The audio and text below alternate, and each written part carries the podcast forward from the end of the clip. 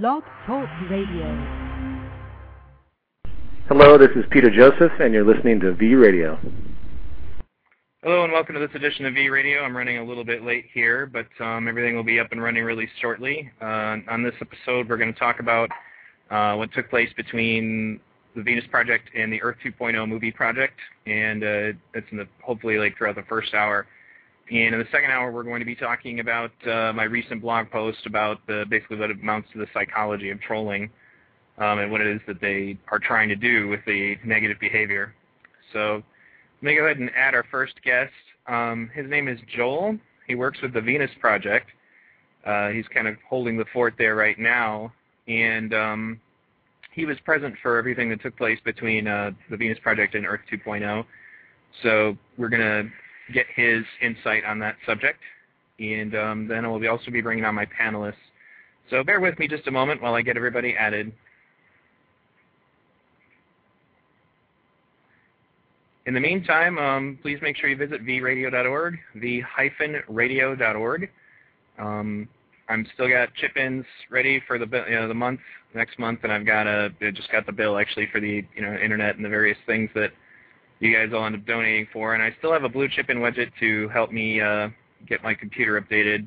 I still need a motherboard and um, a processor so that I can do better work with um, ZTV.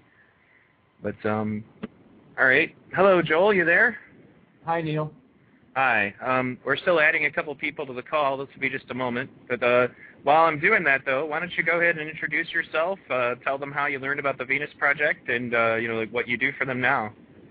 Okay. Um, yeah, my name is Joel Holt. Uh, I'm live and in person from the Venus Project uh, in Venus, Florida, right now. Um, kind of holding down the fort for the guys here while they're away on the tour. Um, staying in contact with Roxanne. I you're asking me how I heard about the Venus Project, and you know, I heard about the Venus Project back in the 1990s um, when I was checking a lot of things out. Um, I heard about it in a book, but it, it didn't it didn't strike me as anything at all at the time, uh, really until I saw Zeitgeist Addendum. I even saw Future by Design and uh, some other things before that, but it wasn't it wasn't like Let Us March until I saw Zeitgeist. Right apologize for the ringing noise. That's different. Um, but anyway, yeah, please continue. What, what book did you hear about it in, if I might ask? Um, I don't know. It was something to do with an organization called the Church of the Subgenius. Okay. and um, they had a lot of um, books out about various, you know, fringe groups and things like that. And their their critique of, of the Venus Project at that time really kind of, uh, you know, I, I I probably should have looked into it more, but um, they said something like, you know, how crazy can you be thinking everybody should get everything for free? How naive. so, right. So at that time, I was um, I was probably in my 20s, you know, and uh, it, it did sound kind of ridiculous to me then. So what but, changed your mind? Well, um, a lot of socioeconomic conditions in my own life, losing several homes. I lived in Hawaii for about seven years, and uh, I was involved in real estate there, and I had purchased on largely on credit about three or four houses, built a couple of homes, and uh, lost all of it to foreclosure. Lost my home, my car, my life savings, and everything. And I was desperately looking for um, for answers to what not only what's wrong in society, but to maybe how we all might play a part in in creating that better world. Okay, well, excellent. Um, you know, it's it's funny those kind of life changing experiences. That kind of actually it gives you a unique perspective because you've come from both sides of this. You know, you you were at one time had money and now you don't. I mean, especially living in Hawaii. You know, yeah. um, so you know, it's it, for me it was kind of a situation of um I've always kind of lived poor, but most of my childhood was in Michigan. And so the economy here just kind of slowly self-destructed before my eyes. Uh, you know, and like Peter Joseph said the words technological unemployment, I was like, yeah, duh. you know, gotcha. It's happening everywhere here in Michigan. Um, but um, all right. That being said, I'm actually going to go ahead and let my other panelists introduce themselves. I have Dark Dancer, also known as Gilbert. Go ahead and introduce yourself. Hey Neil, everyone. Um, I'm Gilbert from the Netherlands. I've uh, been here on your show a couple of times, and uh, I uh, coordinate the global chapters of the Zeitgeist movement. Nice to be here. All right, and we also have um, Jim Hamill, who's a newcomer to our show. I think you've called in before, haven't you, Jim? Yeah, I've been on, uh, uh, I think, twice now. Uh, just quick call-ins. This is the first time I've been a panelist. Um, I'm the administrator of the London Canada chapter, uh, which we do work with, uh, with obviously with the Zeitgeist movement and uh, you know progressing the ideas of the Venus Project. Okay, excellent. Um, and uh, once again, I'm going to ask a gentleman who needs no introduction to introduce himself. Uh, go ahead and introduce yourself, Thunder. well, if I don't need an introduction, everybody is starting to get to know me, aren't they? Well, but, you, you never know when I have a new listener. So. Yeah, for those that don't, uh, my name is Gregory. Everybody calls me Thunder. I'm a co-coordinator for the California State Chapter, and as always, glad to be here. Excellent, excellent. And go ahead and tell them about your own show while we're at it.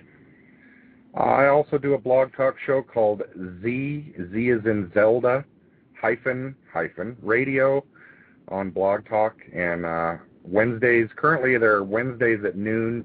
I uh, um, took over, well, I shouldn't use the word took over, but I slid into Peter's time slot while he's taking a break from his radio show and kind of doing the same thing, uh, answering questions and having people on from different parts of the world and different uh, aspects of the movement and we've done a pre- uh, couple good, pretty good shows. So uh, we'll see what happens this Wednesday. Okay, well, excellent. Um, you know, it's good that you did that. Uh, I just didn't. I, there's no way I could have committed to it, so I didn't. I, I thought about doing that myself, but. Uh, but overall, yeah, it's a pretty, it's a pretty big commitment, but uh, you know, I, I think it was necessary for somebody to do to kind of fill that slot a little bit. Sure, sure. Okay, well, this show actually has two topics um, because I, I didn't think that either of them really would warrant an entire, you know, two-hour segment. Obviously, um, the first is about kind of a controversial topic right now, and I want to emphasize that this particular show is not going to be a, a bash piece. We're not we're not getting into that, but um, with Jacques and Roxanne out, you know, in Europe and not really able to come on the show to address these issues themselves, I felt the need to you know, to talk to somebody involved with it. And um, that's kind of where you come in, Joel, is, you know, um, if you could kind of, you know, describe for me, you know, from your perspective as maybe as how you were there for it, uh, you know, how the Earth 2.0 project got started and where, you know, where did we, how did we end up where we were at when it was finished? Right.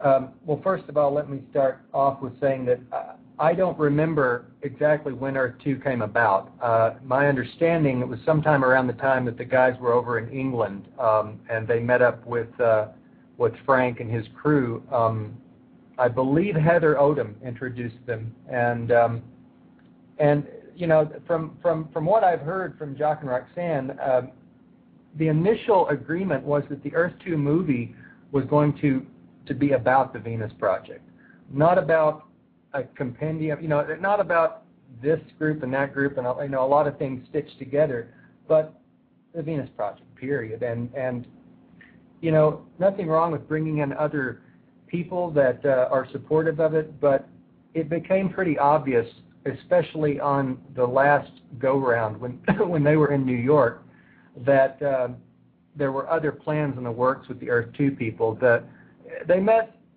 several times at the hotel and and and at, uh, over dinner and breakfast. And the last time that they met, or rather, the one of the times that they met towards the end of the um, of the zeitgeist uh, uh, of Z Day, uh, you know, it really became obvious that they're so embroiled in metaphysics that it just wouldn't be a mutually serving relationship to continue. Now that's actually a question I have is, I mean, uh, what references to metaphysics specifically? Because we haven't ever really been able to get any answer on that.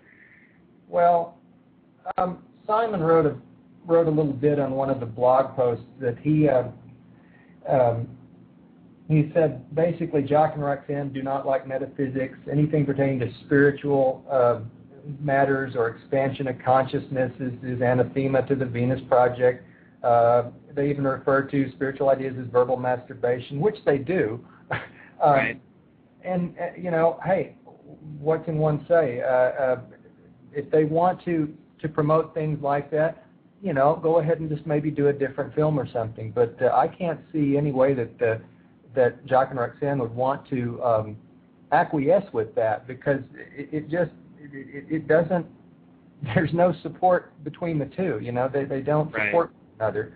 So, you know, the logic that that the Venus Project or the goals of the Venus Project would be um, would be would benefit uh, from a major cinematic release is true, but to imply that this one in any way be a major cinematic release, from what I've seen, it would I, I can't see that happening because it's just uh, uh, tremendously conflicting. I don't recall the other. They showed the short trailer that um, uh, of progress date Right. uh, that involved a few other people.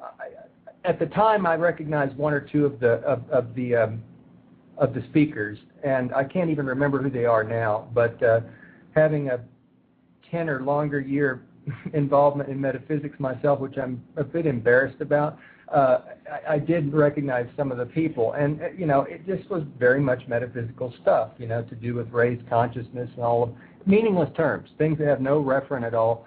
This is why Jacques and Roxanne are, are so adamant about people learning uh, more about uh, semantics, you know, and that's why the book list has these kinds of things. These guys, you know, especially the writer Simon, obviously he just either doesn't have the time or interest to look up more about what the Venus Project is about, or or, or, or the complex ideas behind this. That's basically kind of what I got from my email with Roxanne. Um, Yeah. She said, and I quote, um, I don't know if you knew, Jock pulled out of Earth 2.0 because it started as a film representing the Venus Project, and Frank originally said he wanted to put Jock's book, The Best That Money Can't Buy, into a film. Sounded good. As it progressed, it ended up being about several other people and Jock, one of them, but the other people were into metaphysics, and we didn't want people to get confused as to what we were advocating or to think we endorsed that point of view. Um, they basically said they wanted more control of how this direction is represented. Um, now, basically said that you know it seemed that Simon, the writer they brought on board, did not really understand the direction of the Venus Project, and that they were having difficulty communicating that to him. But apparently, he thought he did. So, you know, and once again, this is not going to be a hit piece. They're just kind of trying to talk about how the the it just didn't work out. You know, it's if they want to make a film about you know making the world better, I you know I wish them all the luck in the world, and you know that's that's also what you know Roxanne said. You know, she said that you know at the end, you know, we hope that you do well, but you know, and I, there's been a lot of controversy about this subject, and you know, I've taken all kinds of flack for you know talking about it myself, and it's finally gotten to the point that Peter has just stopped allowing it to be discussed in the forums because it just gets so out of hand, and um, but like the, a few of the things, because people are like, you know, why can't we mend this? Why can't we, you know, why can't we just go ahead and compromise? And then they they start making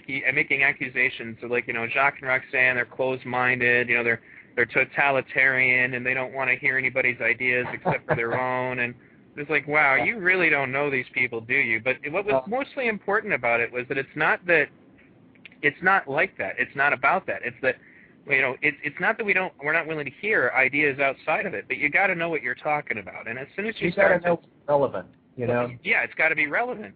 You know, and it, it's got to make sense. It's like it's not that they don't listen. I've had conversations with Jacques and Peter, for example, the people who supposedly will never hear anybody else's words, and I've come out, you know, from you know exchanges with them, changing their mind about things. But you got to know what you're talking about. You can't, you know, and unprovable stuff is not. It's just not what we're about at all. You know, it's and especially as soon as we start introducing metaphysics into the mix, then we offend everybody who doesn't agree with that particular branch of metaphysics.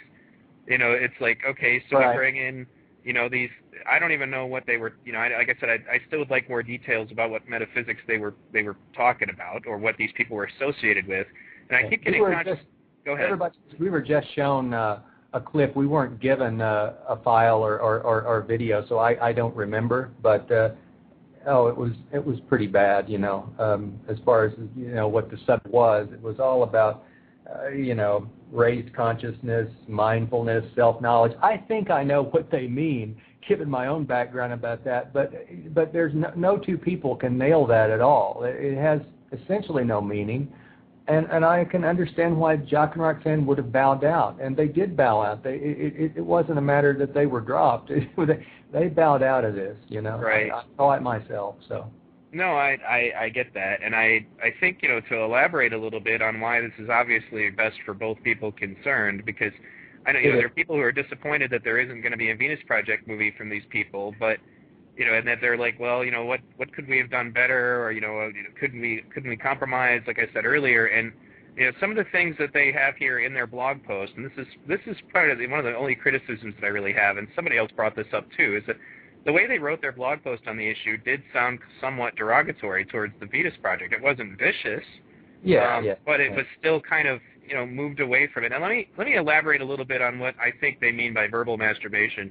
Is the idea that in a lot of cases religious beliefs are basically you're kind of interacting with yourself. You believe you're interacting with something else, but you're interacting with yourself to make yourself feel better about death, your mortality, your morality, you know, whatever. And all that stuff is just it's it doesn't really apply to logical critical thinking, and it certainly doesn't belong in any kind of administration you know, for those of my listeners who are still with me from the days when I was a Ron Paul person, um, when he got into the, you know, when he basically got behind the Constitution Party's candidate, who was a total theocrat, I was like, well, that's the end of me. I'm not involved with this because I don't feel any of that belongs in how people govern themselves, and it certainly doesn't belong in how we govern resources.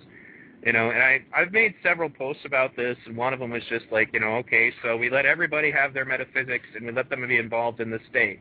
Well, now that we've done that, you know, the Muslims want laws to say that, you know, the various women have to cover themselves, and the Christians want laws to say that homosexuals get no rights, and, you know, by the end of the day, we have these this huge pool of contradicting ideas, and this is the reason why we have a strict adherence to the principle of we're just not going to put metaphysics into this system. We're not going to outlaw it.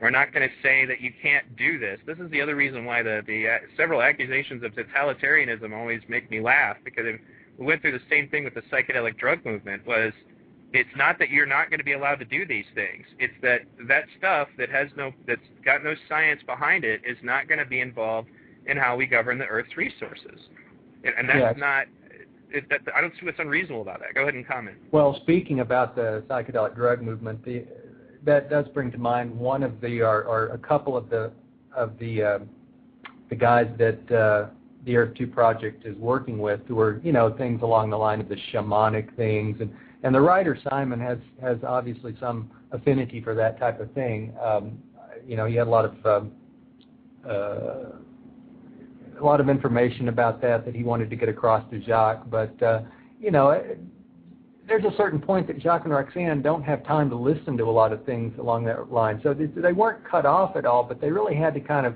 at a certain, you know, at a certain point, it was it was just not. It was obvious that that that this was kind of a, you know, would be better for them to to not do it. it wasn't going to jive. I mean, like this is Yeah. one of the things about the blog that I wanted to bring up, and um, they say yes, you can certainly design a culture which brings out the best in people and which does away with scarcity and financial corruption and such. But unless people develop themselves inwardly through mindfulness and self-knowledge, they will still find something to covet, something to get angry about, something to compete over, something to bear a grudge over, something to form a chip on the shoulder about, someone to be angry at, someone to fight with, someone to make into an enemy, someone to be envious of, and so on. Um, as soon as they put all of that in their blog, I was confident at that point they didn't really understand where we were Yeah, they don't they don't address behaviorism, you know, and that which is a key part uh, in in in addressing changing values. You know, Right. And that's you know, and it, it's they seem to think that we can't accomplish that unless we have some kind of other spirituality going on. And it's you know, once again they they there's a lot of contradictory statements being thrown around and I don't really want to get into all of it, but I'm I'm hearing from some people posting about this, you know, we're not including any metaphysics and then some people, you know, then like I'm talking to Roxanne about it, what is she telling me, you know, and it is Well, if you include metaphysics in this whole thing, you kind of become an apologist for it by association with it. Uh, Right. Well, yeah. And, and we've and we've seen that already. You know, it's like we get all kinds of negative associations that don't belong in the movement. You know, we we get all kinds of like problems just because you know even just from some of the material in the Zeitgeist films that is not really relevant to what we're we're talking about in the you know the Venus Project. Because of that, we have people already who you know, well, I don't want to listen to your idea about a resource-based economy because you're a 9/11 truther. Or, I don't want to listen to your idea about a resource-based economy because you're anti-religion. You know, and it's that's one of the reasons why we have to be careful what kind of associations we have. We're already getting crazy people saying, "Oh, you've got Krishnamurti in your movie; it must be religious." And then I'm sure you remember that ridiculous Alex Jones pit about you know the guy with his fingers handed up towards the sun, and then you know um, Jim Perkins or was it was it Jim Perkins? I'm remember. I think that's it. Um, the economic hitman is like you know Perkins. what was that? John Perkins. John Perkins. Thank you for for you know for fixing me on that. Jim Perkins is the name of a Celtic musician. That's why that came to my head. But anyway, John Perkins you know, the economic hitman saying, you know, that we're all we're all connected and we have this bliss, you know, you know, connectedness. That's your God spirit. And then and then this is the ironic thing: It's Alex went crazy with that and was like, oh, it is religious. You know, these people are religious. And then like, and then like, what was it like two months later? He has John Perkins on his own radio show, and of course doesn't mention anything about the fact that he must be the the link to this, you know, satanic sun worshipping cult thing that we've dealt with. You know, and I, I think that people believe. Um, I don't. I think that people don't understand that. Um, know, I don't think that people understand that, that there really is a, a, a PR thing that needs to be looked at very heavily here is what we are associated with, even if it's unreasonable. You know, that's all we would need. You know, yeah, but you know, one thing to understand is is that it's very hard for all of us because, the, like Jacques says, it's he's, he's really right. The language that we have to work with is, you know, the shortcomings of it are tremendous. There are huge gaping holes in our abilities to speak, think, you know, even to think within ourselves. You know, this this mindfulness or this self knowledge. You know, what is that about? Well, I think it's about learning how better to first communicate with ourselves, and we have to learn we have to learn better words. We have to learn better terms. We have to learn ways of communicating with each other that don't create conflict from the onset. Absolutely. You know, and that's I, I would say that, you know, um it, it is too bad that you know this didn't work out and I'm I'm you know, we're still getting contradictory stories as to what took place and I don't I don't really care at the end of the day. I just wanted to have somebody who was present for it, you know, give that view of the story. Um and you know, uh, I think that you know I'd, I'd like to ask some of the panelists now what they think about this. Um, so Gilbert, what do you what do you think about this issue of being careful of what we associate with and what happened with 2.0, Earth, Earth, Earth 2.0? Sure. I mean, I encounter this uh, day by day, certainly with the chapters. Uh, it's very, very important for us to make sure that we distinguish ourselves from uh, certain ideologies or beliefs that are not relevant to this direction at all. Uh, we have uh, some chapters that don't really get the full picture in the beginning, and they associate with certain directions. And I can imagine that the Venus Project would do the same, the same thing, even though if it was a promising project, I can't comment about that. I don't know that much about Earth 2.0 in detail, but I, I agree with the decision. Uh, again, I mean, it's been stated um, more time, multiple times on the forums as well as other uh, venues as well. It's something between the Venus Project and the movie. It just didn't work out, and I guess that's where we should leave it at. Don't think that the uh, discussion about it right now is really justified. Well, the only reason we're talking about it is just to help people understand because there there are people who are angry at the Venus Project for for distancing themselves from this, and they're saying they're going to leave the Zeitgeist movement because of this decision. And Well. I, I, this being the conversation that's happening right now, I mean, Mhm. the discussion happening in other venues such as the forums and stuff, people Right. getting upset about it. I don't think that's necessary. It's not not necessary at all. I, I don't disagree with you. Um, so uh, that being said, um, Mr. Hamill, you want to chime in? Uh, sure. See, one of the reasons why I am confident to actually speak about the ideas of the Venus Project and the direction that they want to take is that it bumps up against skepticism very well. And I'm a very skeptical person. Uh, when I when I was Christian, when I was younger, I was not able to talk to people about Christianity. Uh, we were always kind of uh, you know given the idea that we should we should speak about it to people and we should let people know. And I never could do that because I never felt sure. Um, I was only you know, involved with that until I was about 12 or 13, and there were definitely sketchy things that happened within the within the uh, uh, religious area that uh, you know have drawn me far away from those aspects whatsoever. Um, but the thing is, is that the Venus Project, the reason why I can go out and talk about it, the reason why I'm confident about it, is because you know when people ask me questions, I have answers, or I, at least I can direct them to places where they can find those answers. And it doesn't matter how much, how many times I research it. It doesn't matter how many times I watch the material. It all comes into focus. And you know, if I don't have that confidence, I'm not personally going to speak on something. Um, so the fact that I've you know uh, you know been a party to starting uh, this this whole group here in London, and that I have people who listen to me and who who want uh, that same confidence uh, from me uh, that I offer to people who I talk to. You know, they're they're looking to me for answers that they can trust. Uh, you know, these are the reasons why I don't ever focus on those things. Um, you know, and because I, I mean, I have a whole belief system, you know, backing up, you know, what, what I understand, uh, but it's not something that I would ever share. It's mine. It's my personal growth medium. You know what I mean? To make me a better person or whatnot. Uh, so I don't focus on those things uh, when I'm discussing things with people. I only discuss things that they could check out, find out, uh, and, and agree upon with based on evidence and facts.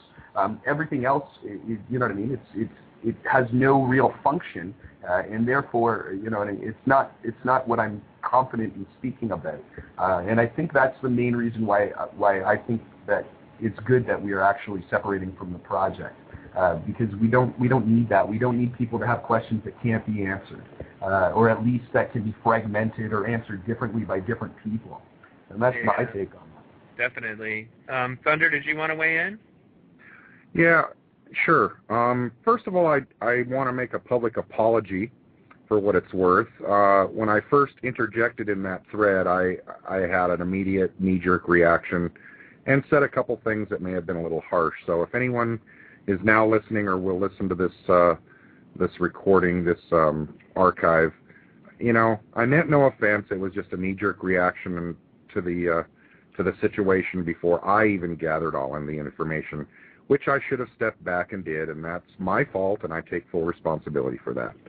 Having said that, um, it, it seems like the argument that comes up from all these groups of people that have kind of these offshoot ideas is that the Venus Project, the Zeitgeist Movement, whatever, is not inclusive enough. And I, I I just got to call BS on that. What do you mean? You know, where do we draw the line at being non-inclusive? Uh, you know, do we draw the line at uh, crystal healing? Do we draw the line at uh, telekinesis? Do we draw the line at uh, fake moon landings? I mean, where do we draw the line? You know, somebody's got to draw a line in the sand and say, no, this is not part of what we're doing. And if, I'm sorry if you don't accept that, but that's the way it is. Now, thank you. Have a good day. You know, we're not trying to ostracize people. It's just and like you've said so many times that some people, I don't know why it falls on deaf ears, nobody is going to stop anybody from believing what they want to believe. If they're not harming another person, they're free to believe and do whatever they want. No one's going to be outlawing anything or, you know, any of that kind of nonsense. So I, I I'm still kind of at a loss as to why people get their feathers so ruffled when someone says, "Look, that's that's just not part of what we're doing, but thank you and have a nice day. Right.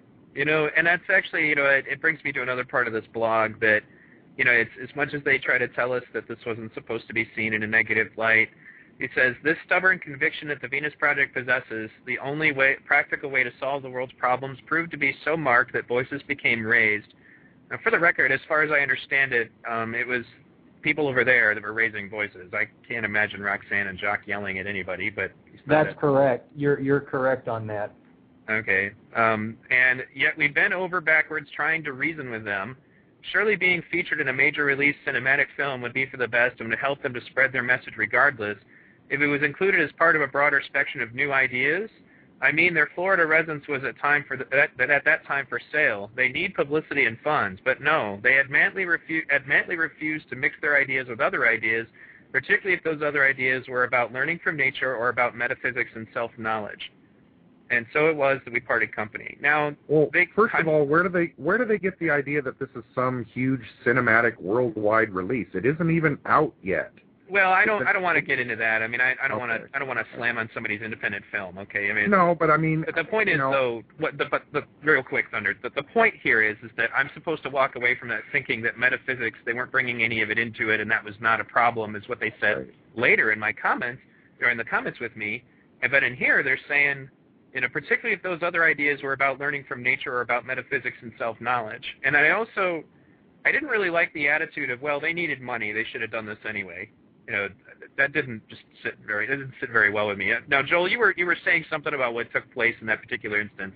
Once again, remembering we're just trying to clear the air here. We're not trying to, you know, slam on anybody. But what exactly took place with that?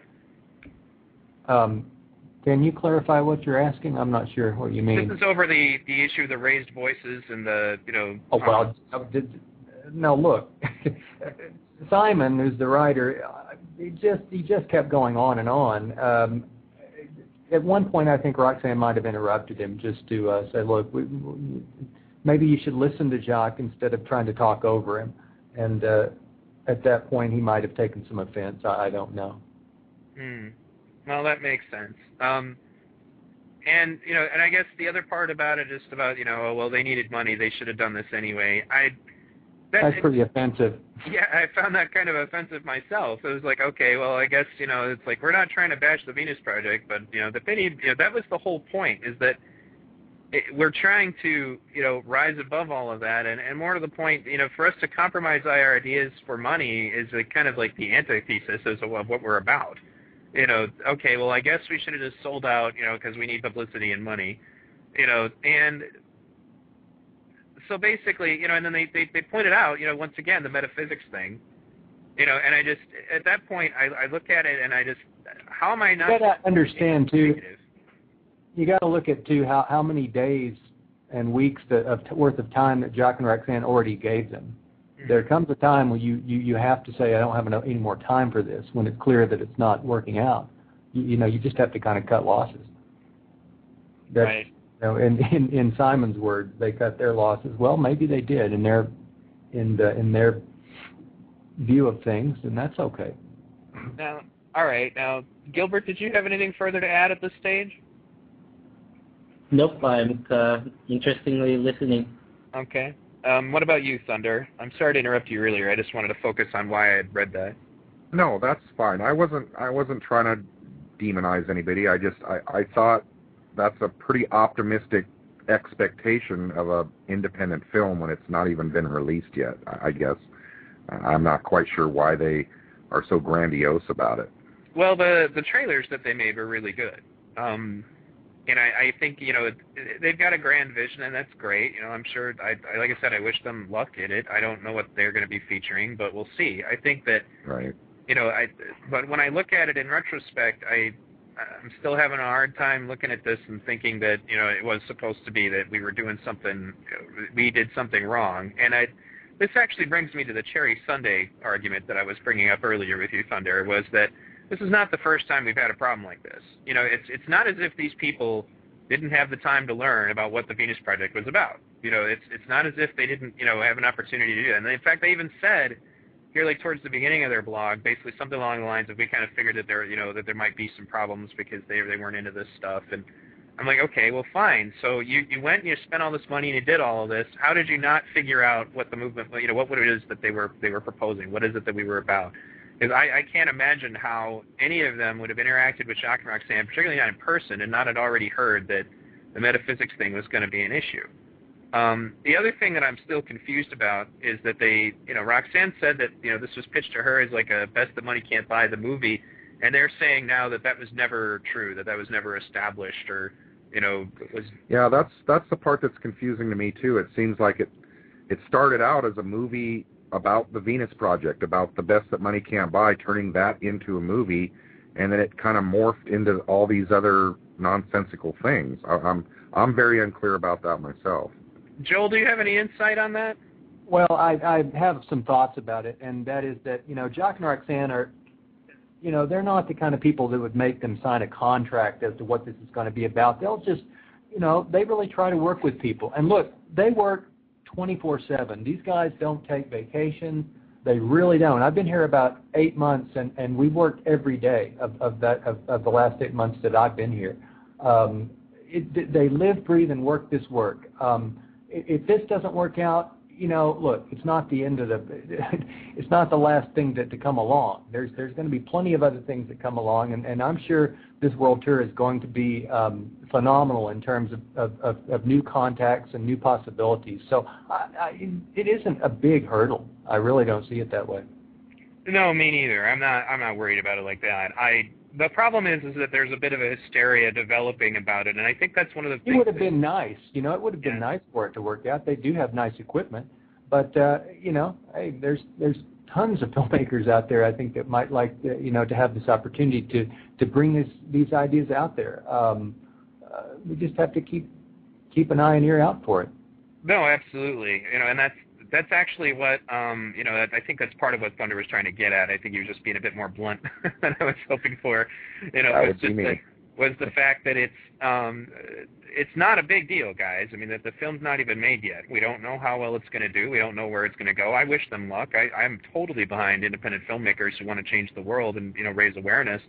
Whether I you know agree with everything they're saying or not, I watch films that are you know not necessarily things I totally agree with. I watched Esoteric Agenda and you know stuff You know, like if this- that. If this was a film uh, in the works with James Cameron that fell through, I'd be kind of bummed. Right. But even if it were a film with James Cameron, you know, and he expected us to compromise the the principles of the Venus Project, it doesn't really help us at that point if we're going to, you know, water down, you know, what it is that we're talking about. You know, the funny thing is, is you know, James Cameron. I, I've said this before. Some of these major filmmakers, I think, are trying to send messages to the people. You know, I mean, movies because like that's one of the reasons why a major film was why we were, were pushing for that rather than a city is that people don't really pay attention to that stuff. They've had stuff like the Biodome and things like that in the past, and you know, it's the only people who are interested in that stuff are the scientists. You know, the really the really smart people. You want to get through the way they're beings. going, the way these, the way a lot of these movies are presented are, are, are you know, the obscurantism of those points is is overwhelming. so Right. I mean, well, like you take, uh, you know, V for Vendetta is the film that got me into, you know, all of this, made me start thinking outside the box. You have The Matrix, I think there's actually more metaphor to The Matrix than I think people lend on. They they think it's a ooh anti-machine movie. I'm like, no, it, it's it's an anti false reality enforced by everybody in it movie, in my opinion. That's Wachowski brothers. Um, they're actually like uh, intentionally am- ambiguous from what I've seen. They kind of hide their identities, which doesn't really surprise me. But some of the more mainstream ones, like James Cameron's recent movie Avatar, you know, obviously had some serious messages, especially the part where the Marine says, "You see, this is how it's done. You, you know, if somebody has something you want, you make them your enemy, and then you declare war on them." I was like, "Wow, that was a powerful message." You know, that was more subtle. You know, and then you have um, uh, what was another good one that that, that kind of did this was. Uh, um, you know, it was, this one actually kind of surprised me. It was called The Green Zone, um, and it, it was a film about Iraq. And I, I was watching it. It had Matt Damon in it. It was the lead, and I was like, okay, well, it's probably going to be your typical action film. Let's go check this out. And and lo and behold, it's a totally anti-Iraq war movie. Like just, you know, every moment was, you know, we don't. There were no weapons over there. You know, it was all covered up. I was like, wow, this is like watching a dramatization of the my favorite documentary about Iraq was No End in Sight.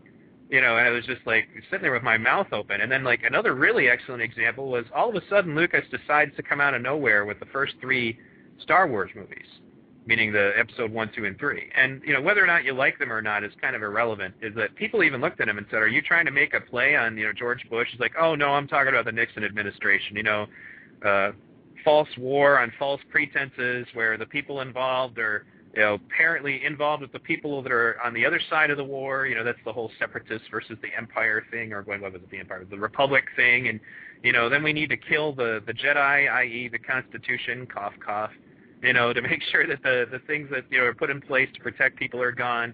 So I, I've been seeing that, you know, that Hollywood's been kind of changing in that direction, that they're slowly giving these messages, and then you got guys who are a little bit more blatant about it, like Oliver Stone, but overall, you know, it's it, you know, I do think that we'll we'll have more of an opportunity with that, and I see some of it, like uh, that show Caprica. Um, I was blown away. And it's the sequel of the Battlestar Galactica show, basically, and Eric Stoltz's character at one point says the words, "There will be no lasting change until we eliminate the profit motive." And I just sat there going, "Whoa," you know. And then you're watching the show, and it's got a little bit of stuff that reminds me of the Venus Project in it. Now, mind you, you know, it's kind of counterproductive towards some ends because it does have, you know, quote unquote evil robots that are going to kill everybody kind of thing in it. But, um, but the, but at the end of the day, it was like that was intermingled with this other message, you know. And so, you know, that's basically where what I see out of that. And it looks like we have a caller, so I'm going to go ahead and bring them on the air. Um, hold on a moment. Caller from the 618 area code, you're on the air. You may want to pause the show.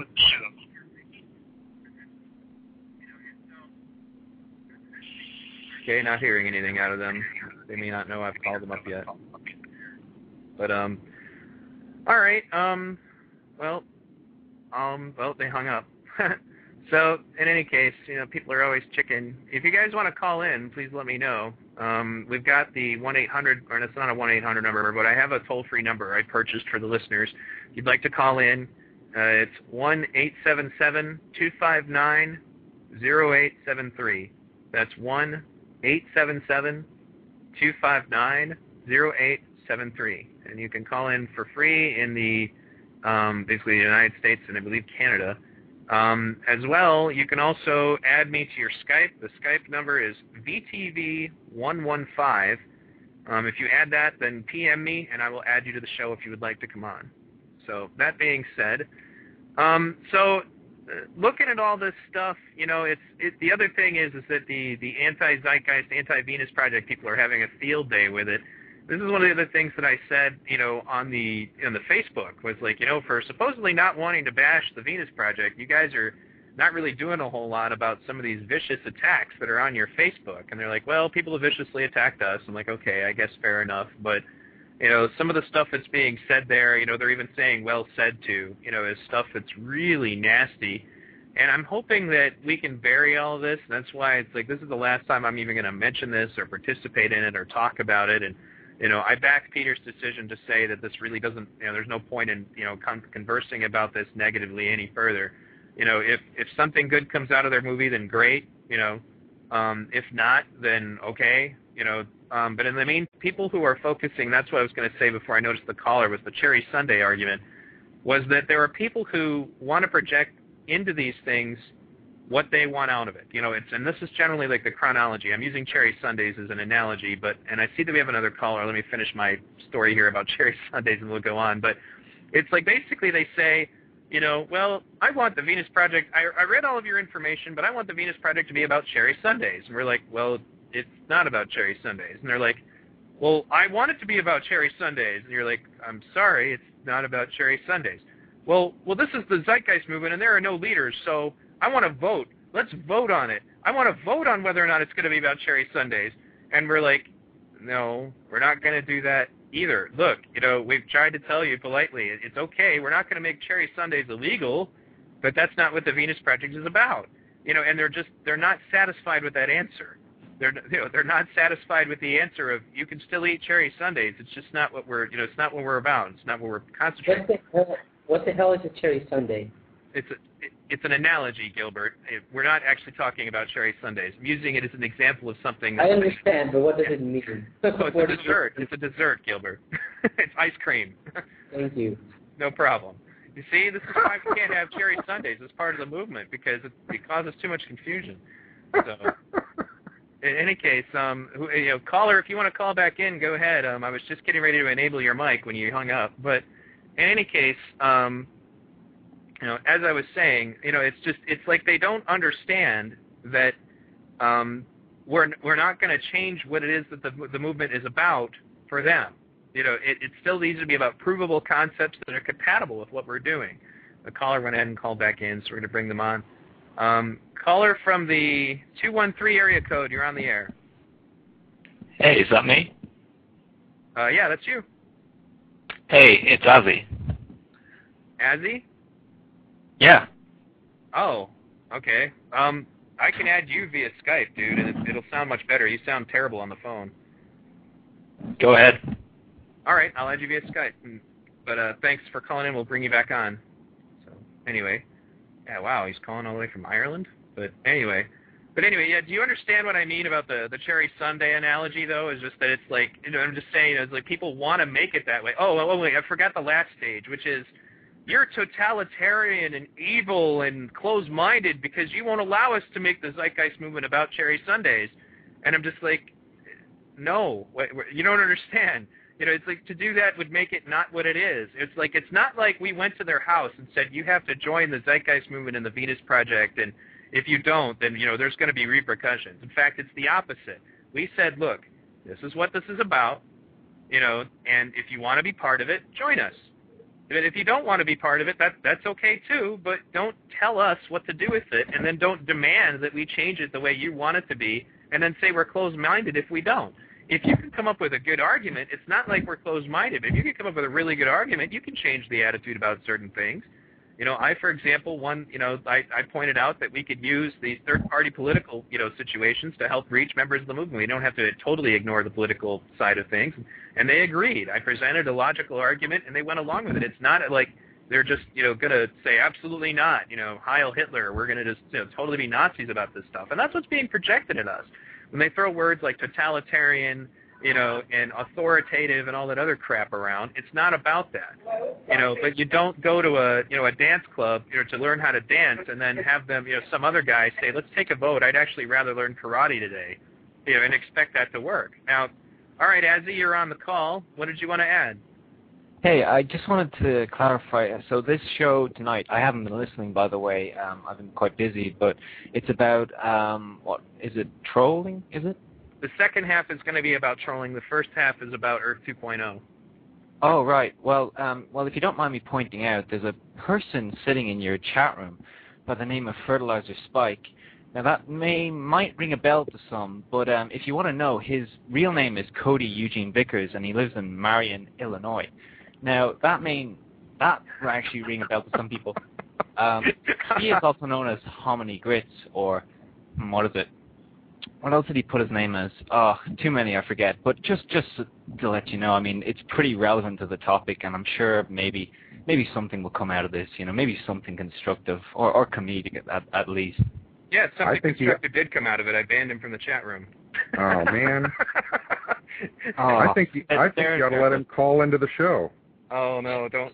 You know, then I gotta edit him out after he's just spent all of his time cussing and all that. Yeah, that's a great idea.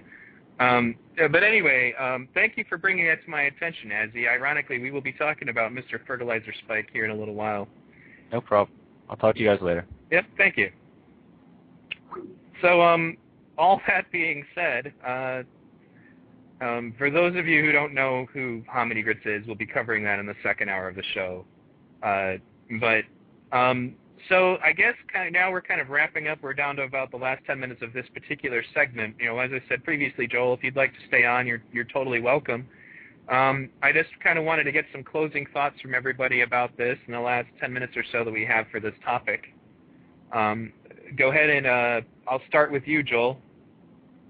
Okay, well, I, I just have one kind of closing thought about the whole thing, and that is when you kind of, um, in, in the process of doing something like a, a film or, a, creative project uh, of that scope, anytime you kind of dilute the facts or, you prevent the, full details of something becoming known by obscuring it with um, uh, things that aren't relevant, you really do it a disservice, that's what my perception would have been of uh, the Earth Two thing moving forward if those issues hadn't been addressed and it went through. That's all I really can say about it. Well, all right, uh, Gilbert. Okay. Um, well, all I wanted to add is that, as a closing thought, is that I I just hope that uh, the Earth 2.0 movie development goes well. I wish the best of luck to uh, Frank De Silva and his team. And um, yeah, as mentioned before, something that's unfortunate that it uh, went that way, but probably for the best. So that's uh, really all. Don't forget Jim, by the way. He's on the call too. Oh no, I haven't forgotten. Jim, go ahead. Uh, yeah, I just want to remind people that what we need right now is unity, not ambiguity. Uh, and I think that that's really important. Uh, if we want to all uh, get on the same page, the only way to do that, the only thing that has ever worked, that has transcended uh, culture, creed, nationality, sex, everything, um, has been science and technology. Anyone can sit on a chair or use a cell phone or, or, or do any of those things, right? So um, that's that's my point in that. Okay, uh, Thunder. Yeah, you know, just at the end of the day, um, I think this is one of those issues that we just need to move on from. And if there's any more correspondence between the two parties, I think it should be just that between the two parties. Right. Well, you know, um, thank you, Joel, for coming on. As I said, uh, would you like to stick with us, or did you have something you needed to do? Yeah, I'm going to go ahead and uh, and and hit the road here. But thanks thanks for uh, thanks for everything. No problem, man. Thank you. Um, with my own closing statement, uh, did you have something else, Joel? No, no. Not but- to start, I, I interjected. I just want to say Hi, Joel. It was nice, nice and great to meet you at Z-Day, and thanks for coming on. Everything you guys are doing is great. No problem. Take care. Bye. All right. Take care, Um, Joel. In my own closing statement, I think that something that might come in handy here uh, would be that maybe they should consider um, the possibility of becoming involved maybe with uh, the Community Planet Foundation. Uh, I know that he's a little bit you know, more open-minded. I know he's got some metaphysical stuff that he believes, so you know that that could be something that he might you know that that Earth 2.0 might be more interested in.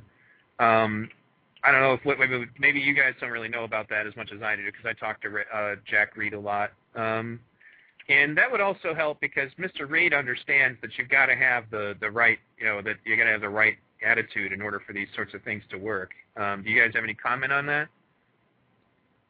I'm not familiar with it myself. I, I don't. I can't comment. Oh, you didn't listen to my show about that?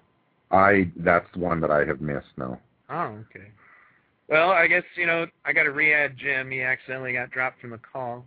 Uh, we still had 10 minutes left on that topic, but I'm not going to beat it to death. I kind of I think we've covered it. Uh, but basically, you know, uh, good luck to the people over there, I guess, and I I hope that they make a good movie. And because I'm VTV and I love documentaries, I'm sure I'll end up checking it out, provided you know that they actually get it finished.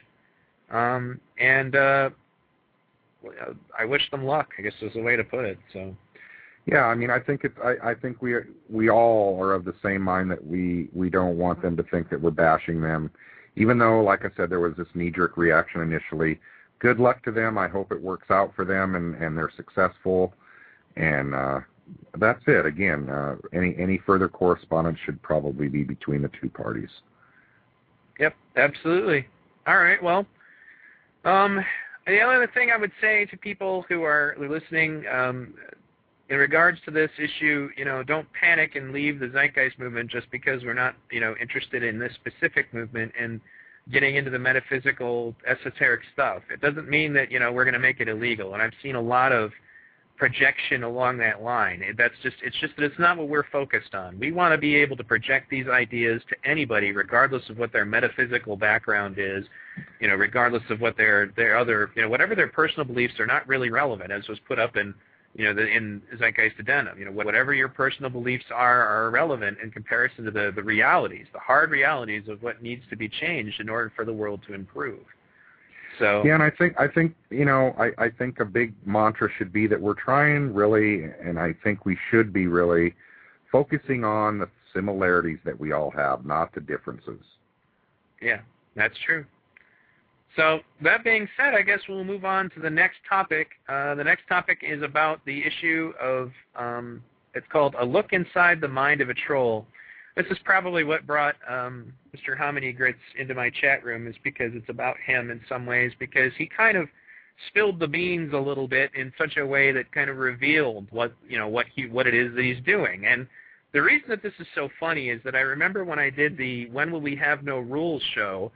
Uh, there were some people from the you know who are now involved with another organization that has nothing to do with the Zeitgeist movement who were like, well, that that show was BS, and you know, you know, several moderators agreed with me that that was BS. High-level moderators thought that that was BS. That was the the show where we had to actually get into the definition of authority in order to talk about what an authoritarian is, because a lot of people were being called authoritarians, and um, so uh, we, you know, basically I, I had done that show and that blog, and I've noticed that I guess some of these people who didn't like the facts being put in front of them kind of ignored it. But um, recently, uh, I've been wis- witnessing some exchanges that uh, Mr. Vickers had with uh, some people on this conspiracy science blog. And the funny thing is, is that the conspiracy science blog is kind of another example of this. You know, a bunch of group of people basically, you know, it's it, the time that I was there briefly just to have a little social experiment um, there wasn't really a lot of science being talked about. Um, there was a lot of you're fat, uh, you're poor, uh, you know, uh, theories into what my personal motivations are. It's like for all the hatred of conspiracy theories, you know, it was all about, you know, uh, theories about who I am, what my beliefs are, you know, so that they had more ad hominem, more things to personally attack me with. Uh, one of them even went so far as to theorize that I'm not actually married to my wife um, this is how far that they took things, and it's because of the fact that they don't really know me very well, and they don't really want to argue science. They they want to argue who the person is as, a, as you know as a person, and that's the reason I speak out against ad hominem. As, you know, these people, I don't I don't stay up late at night thinking about what these people say about me. I don't I don't care about that. It's the issue that these sorts of things are a serious destructive force to to cognitive you know conversation. Be able to have any kind of you know uh, constructive conversation. It's it's a it's a detriment to any kind of intelligent exchange of ideas. In an atmosphere like that, you can't have an exchange of ideas that's really about intelligence, um, basically, or in, intelligent ideas. You can't you can't exchange any kind of real information because then all of a sudden we're talking about, you know, me being fat rather than talking about you know whatever issue we're talking about. You know, whether it be uh, something critical like you know geothermal energy or whatever. You know, and I I recently brought up how dangerous this sort of thing is in a during a uh, international meeting where I said, you know, the reason why this stuff is so dangerous, you know, I mean, beyond just the issue of it being, you know, people getting mad at each other, it's it's that we can't allow that kind of that kind of politics to to grow and to flourish within the movement. You know, they're worried about us, you know, having authoritarians in the movement, but they don't really look at the full measure. And the, ex- the example I gave was, what if, you know, let's just take Cody Vickers as an example was on a board of directors building a geothermal plant.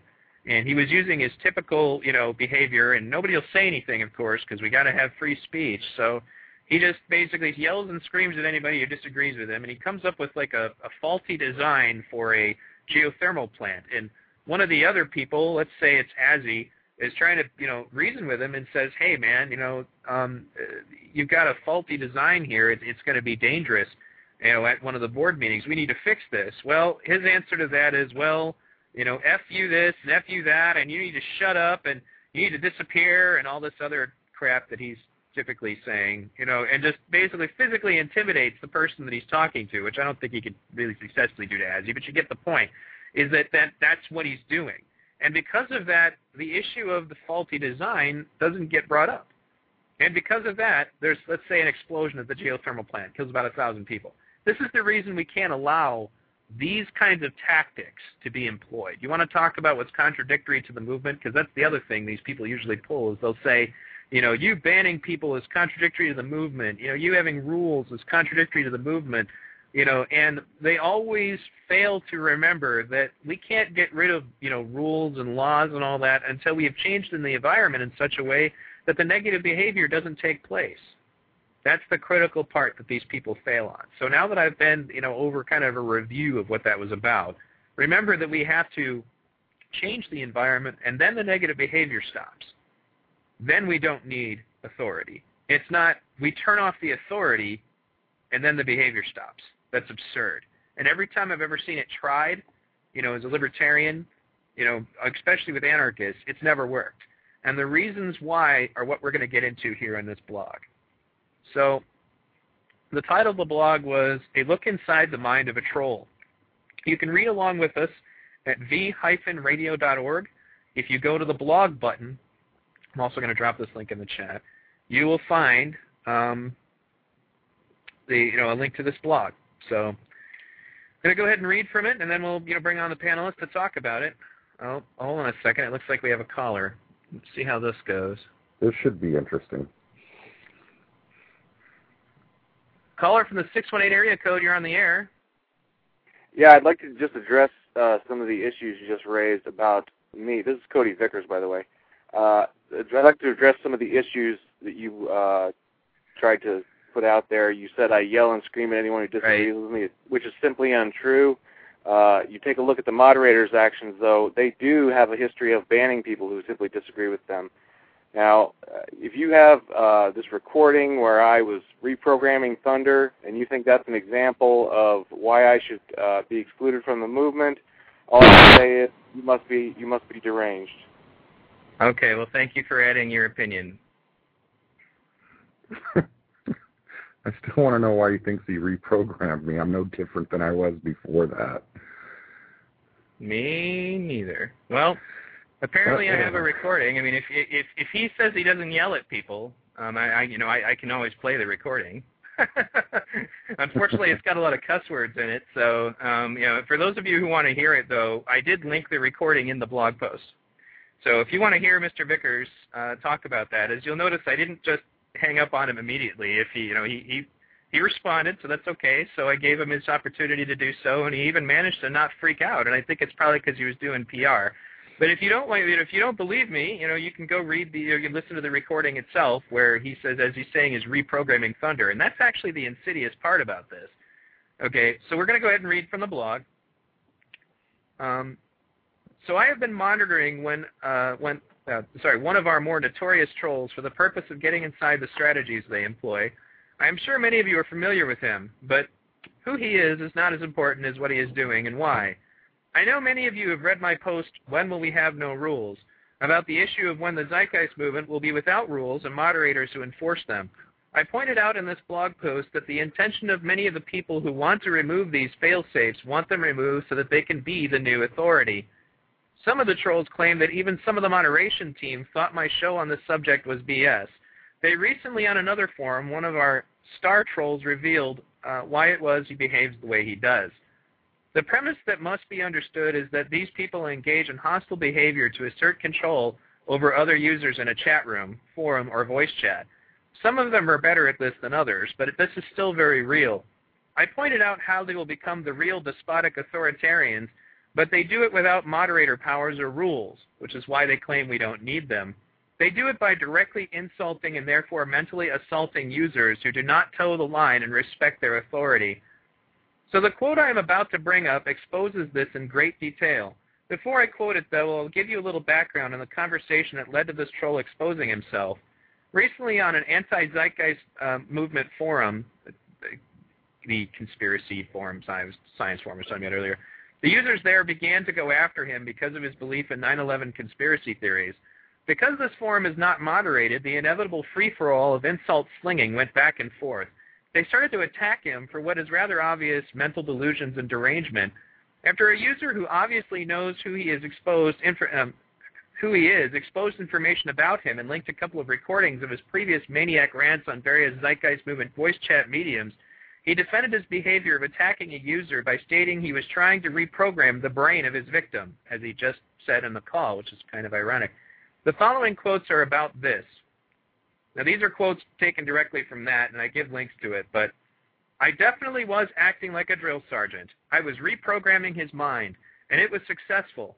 Now he feels a twinge of anxiety anytime he contemplates threatening people, and it curbs his behavior somewhat. Another quote, and this is probably the more dangerous one. I know how to change minds. The technique is called repeated rhythmic insult, and it's virtually infallible. The Marines use it to turn the librarians into paid killers. And once again, guys, this is, you know, we're, we're so worried about not being like the evil authoritarians. And in the recording that you can listen to, it talks about him saying, you know, I'm a pacifist, you know, I don't do any of that stuff. And you guys are using the same failed, you know, uh, moderator ideals of the, of the system that have been, know, a dismal failure, you know, you can't do this and just you know and then like and then he you know for all of his invoking of you guys are acting like you know czars and uh, he said most of that in the other recording but you know the police state types then he goes on to admit that he's using techniques that he supposedly learned from the marines to brainwash people now i give here's the link to the recording in question some parts of this recording are not really relevant but if you get through it you'll eventually get to the lunacy that ensued when this individual took it upon himself to try and modify the behavior of another person here you have somebody who is actively engaging in what amounts to psychological warfare. Ironically, after stating that we are failing because of because we are using all the same failed methods, what I said earlier, of control that the state does, so his solution turned to the far more insidious methods of the state that are used to brainwash our soldiers. An interesting grasp on morality, to be sure. I understand the big scare people have of moderators and authority figures getting out of control. The funny thing is, we are actually creating these problems within the moderation team when we constantly hound them and allow them to be hounded. There may have been one or two examples of abuse of authority by members of the moderation team, but there is also a large number of trolls who cry wolf whenever a moderator acts against them at all. And this brings to bear our inherent fear of the abuse of authority. Now what I mean by crying wolf is they'll be like, he's just banning me because I disagreed with him, and he's just doing this. You know, they, they don't ever get into the fact. Well, I don't suppose the reason we banned you has anything to do with your use of the um, the F word or the you know any of the the, the one that seems to be common is the F A G G O T word. They like to throw that one around a lot. You know. Yeah, the it, it's just it's, sexuals. Go ahead, Thunder. it, I was just going to say before we move on. It's it's funny that even when he called in, he's making claims that that moderators ban people for disagreeing them. And I, I have been a moderator and an admin for a long time in this movement, and I can guarantee you, without any uh, equivocation, nobody has ever ever had an account suspended or been banned for simply disagreeing. Ever. It's never happened. That is a bold face lie. You know, not that I've ever seen it either. You know, and, and it's I've had situations where there's been moderators we've had to talk to, you know, because maybe they've gone a little over the top. But um, in addition to that, though, um, the to go ahead and finish. Actually, you know, unless you wanted to comment on anything we've said so far, Gilbert or Jim. No, go ahead. Yeah, I'm still listening right now. I noticed there's still some more of the blog there, so I'll let you guys go ahead. Sure, sure. All right. Well, um, then we find ourselves turning on the mods who are here to protect us, and more importantly, protect the quality of conversation. And then the call of abusive authority is itself abused. This is the crying wolf. People start calling abusive authority even when they are in the wrong. The hysteria created leads to a situation where a tiny minority continues to project itself as a majority. This minority being people who actually have problems with the moderation team. They project over and over again that a lot of people, or many people, or more and more people have a problem with the moderators. Just a little while ago on my Facebook, someone went so far as to say this behavior is pushing out the majority of the movement. All that is left on the forums now are moderators and people in positions of authority within the movement, which is obviously absurd. But like Hitler said, repeat a lie often enough and it will become truth. To basically to, to kind of clarify, what the guy was saying, and he, he did since rescind this, so I don't want him to think I was bringing this up for that reason, but it's not uncommon to hear it. They're like, oh, the majority of people are leaving the movement because of the moderators. You know, all we have left is moderators and people in positions of authority. I'm like, okay, well, if that was the case, then like six people would have shown up to Z-Day. You know, it's it's a silly comment, but when you say it often enough, then it starts to become something that people are repeating. Well, I heard this, you know, and then it, you know, from these people, so it must be true. You know, that's why you got to be careful about making these generalizations, these huge sweeping statements, unless you're absolutely sure that they're true. And that was an example Right. of how it went that far. Did you? And they some- can be. Sorry Go to. Go ahead, Gilbert. They can be, and I, I get this comment uh, quite a lot. Certainly, when the well, when in the beginning these um these uh, events took place, when people started to become uh, upset about moderation and issues, uh, I kept getting these arguments thrown at me. Yeah, people are leaving the movement. Uh, the movement will be uh, gone in a few months. Uh, stuff like that, and there's no growth. And I kept telling them, well, you don't have any insight in this in this information. I can assure you right now that we are at a point of enormous growth. The amount of chapters getting out there, the amount of people joining these local chapters, the movement is perfectly healthy. The only thing wrong with it is the people that are trying to disturb the, the growth by bad mouthing it all the time. That's all. Sorry, I interjected, Neil. Just needed to get it out. Were you trying to say something too, Jim? Uh, no, no, no. Go ahead. Sorry.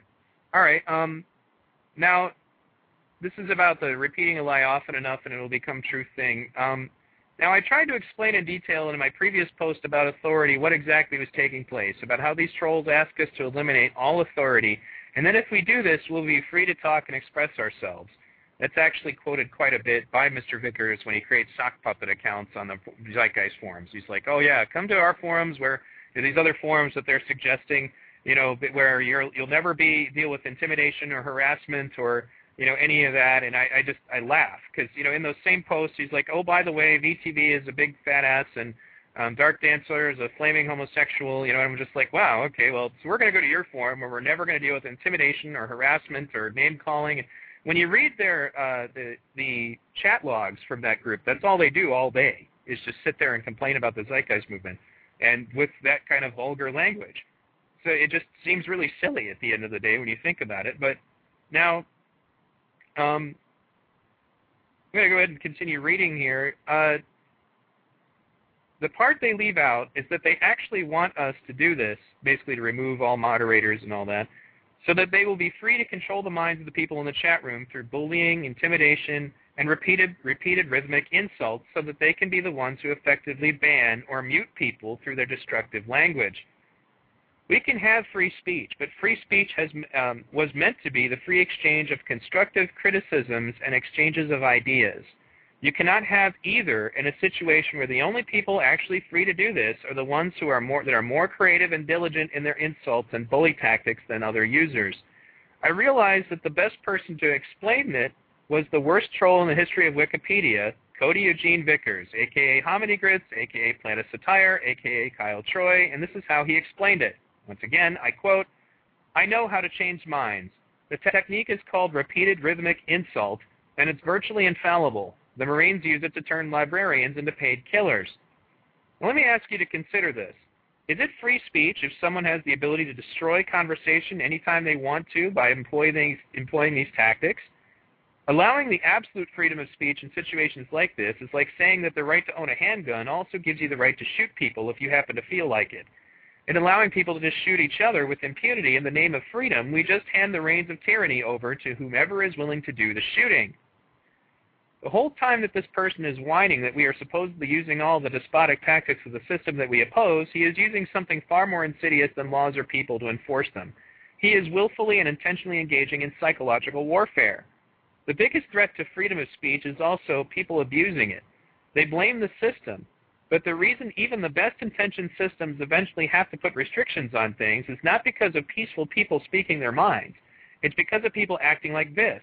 And some of them even revel in that. Here's another quote.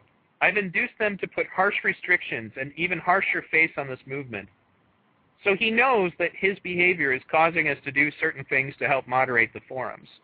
And this is his like thing of I'm altering their behavior, and he takes, you know, interest in that. Now, so despite all of the self-glorified delusions of being some sort of freedom fighter, it is people like him that are the textbook examples of the downside of the freedom of speech, along with the racists and the bigots, etc. It's important that if you want your forum to be free of pollution of this kind, that you speak out against it. And if you really want to see less out of the moderators, there needs to be a paradigm shift in how people address this sort of thing. The notion that it's going to happen by just throwing a lever and eliminating all authority when we are still living in the value system that makes this that infeasible is absurd. The fact that people even value or think this sort of behavior is productive in any way proves that we are not ready for that and people acting like it, enabling it, or justifying it keeps us further and further away from the days when we actually will have no mods or rules. So that's the finish of the blog. Um, first, I'm going to open it up to comments. I'm going to start with you, Jim, since you have said the least. Yeah, all right. Um, actually, I was waiting for you to finish the blog because I wanted you to get on the topic of free speech. I've already read it earlier to, to sort of prepare. Um, and the reason why I was waiting is because I had that same idea, and I actually was one of the people who were, you know, trying to basically get uh, a little bit more openness, or what I understood of what was openness or freedom of speech in in the uh, uh, in, in uh, TeamSpeak, and, kind of making that uh, that happen. And I was kind of like that. And then, in one of the reasons was that I was thinking in that direction is because I had no experience in it. Uh, but now that I am the administrator of our chapter here, I've actually had uh, an incident of a troll that I had to deal with.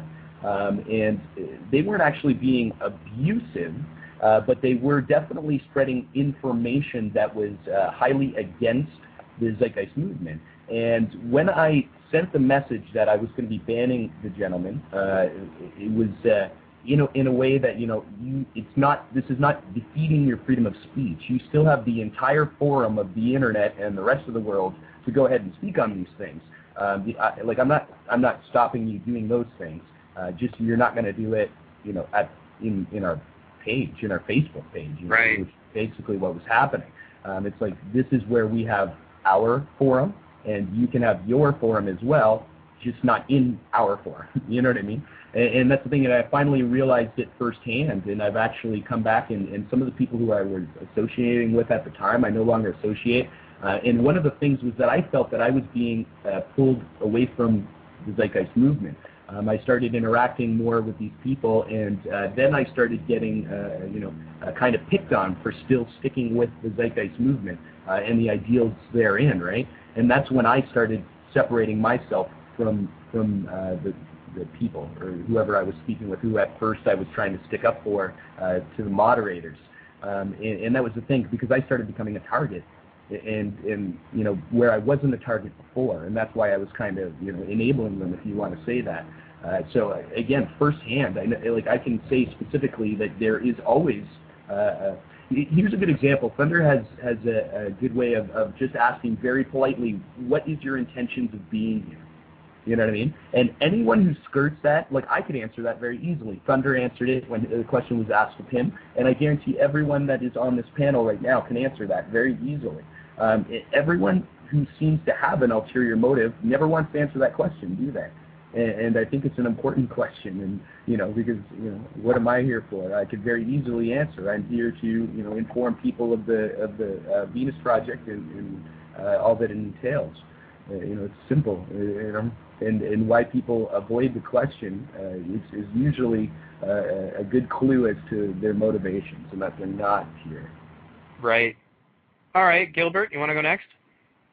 Sure. Thanks, Neil. Um, yeah, sure. I have uh, quite a bit to elaborate on this. Actually, certainly by working with the chapters uh, day by day, not only on the international forums, but also on the the national chapters or state chapters or city chapters forums, they deal with exactly the same issues. And we have to realize what is actually a workable solution. I I come across people who don't fully understand the movement yet, which is obviously nothing to be blamed for in any way, but which is a problem at the moment, that do mistake the movement for a platform, or sorry, the mediums of the movement that's not say the, move, the mediums of the movement as a place where everybody should be free and happy to do whatever they what sorry I'll keep it decent whatever they want.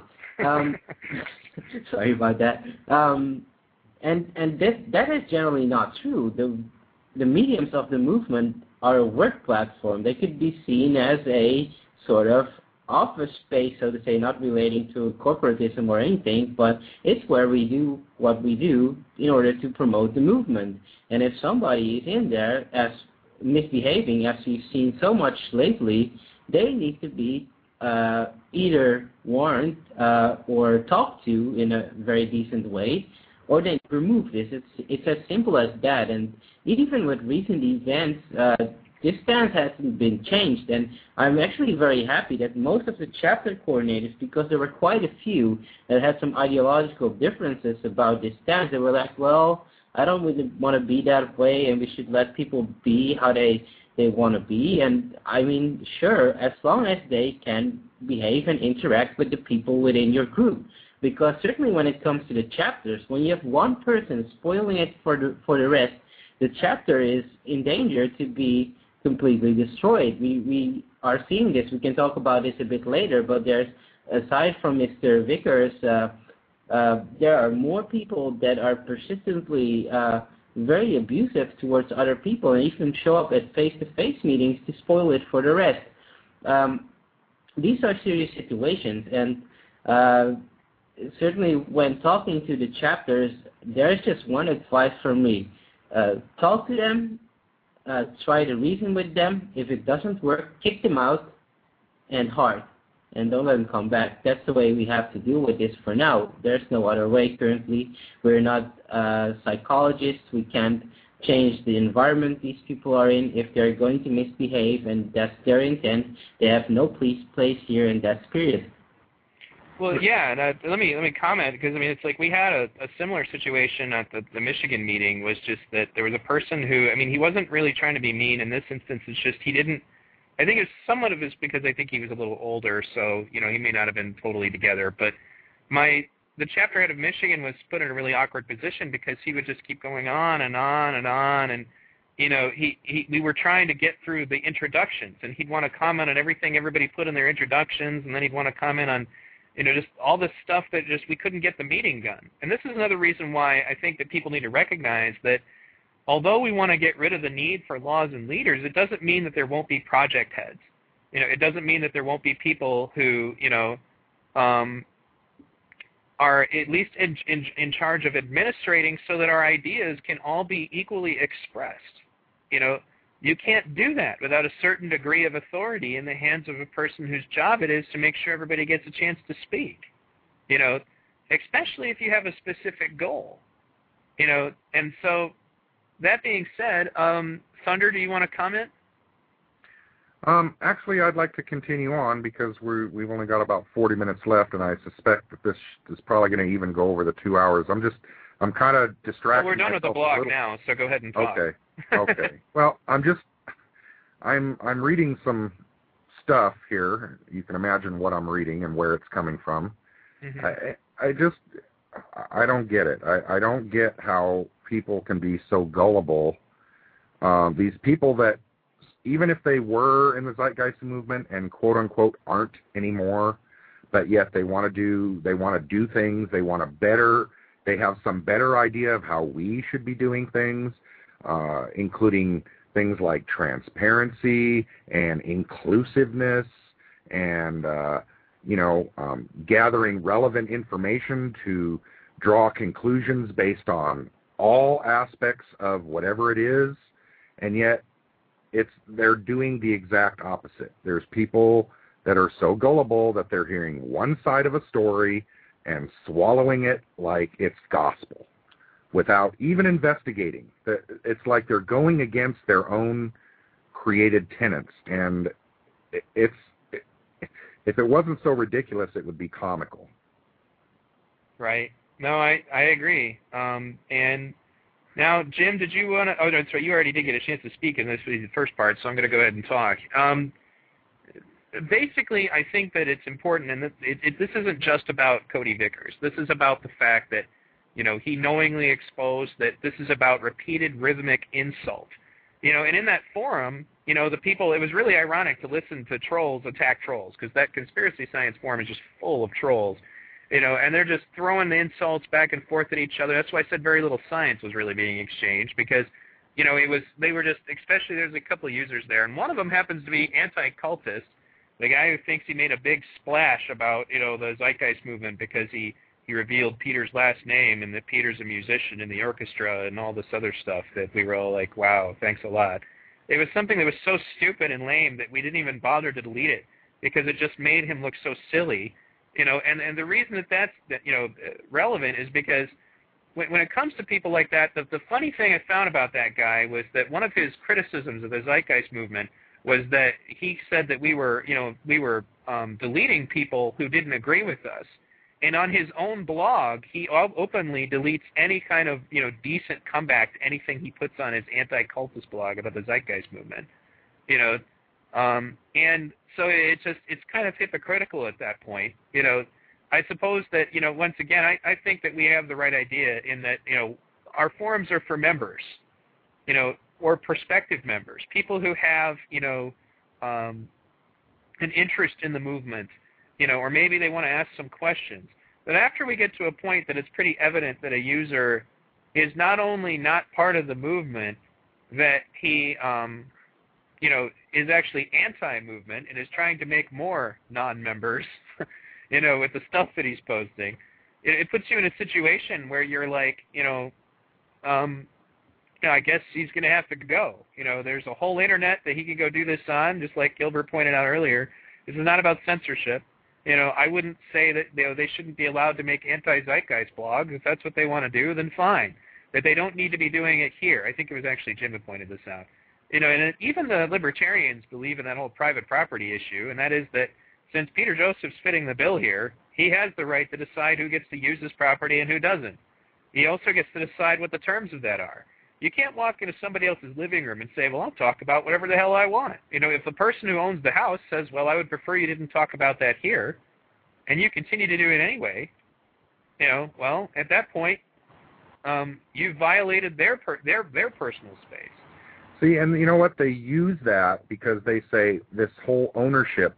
Well, Peter owns the website. It's his website, so he gets to determine what's there and what's not. Goes against the tenets of the movement because we advocate no ownership. That's a common argument I see all the time, and I don't know.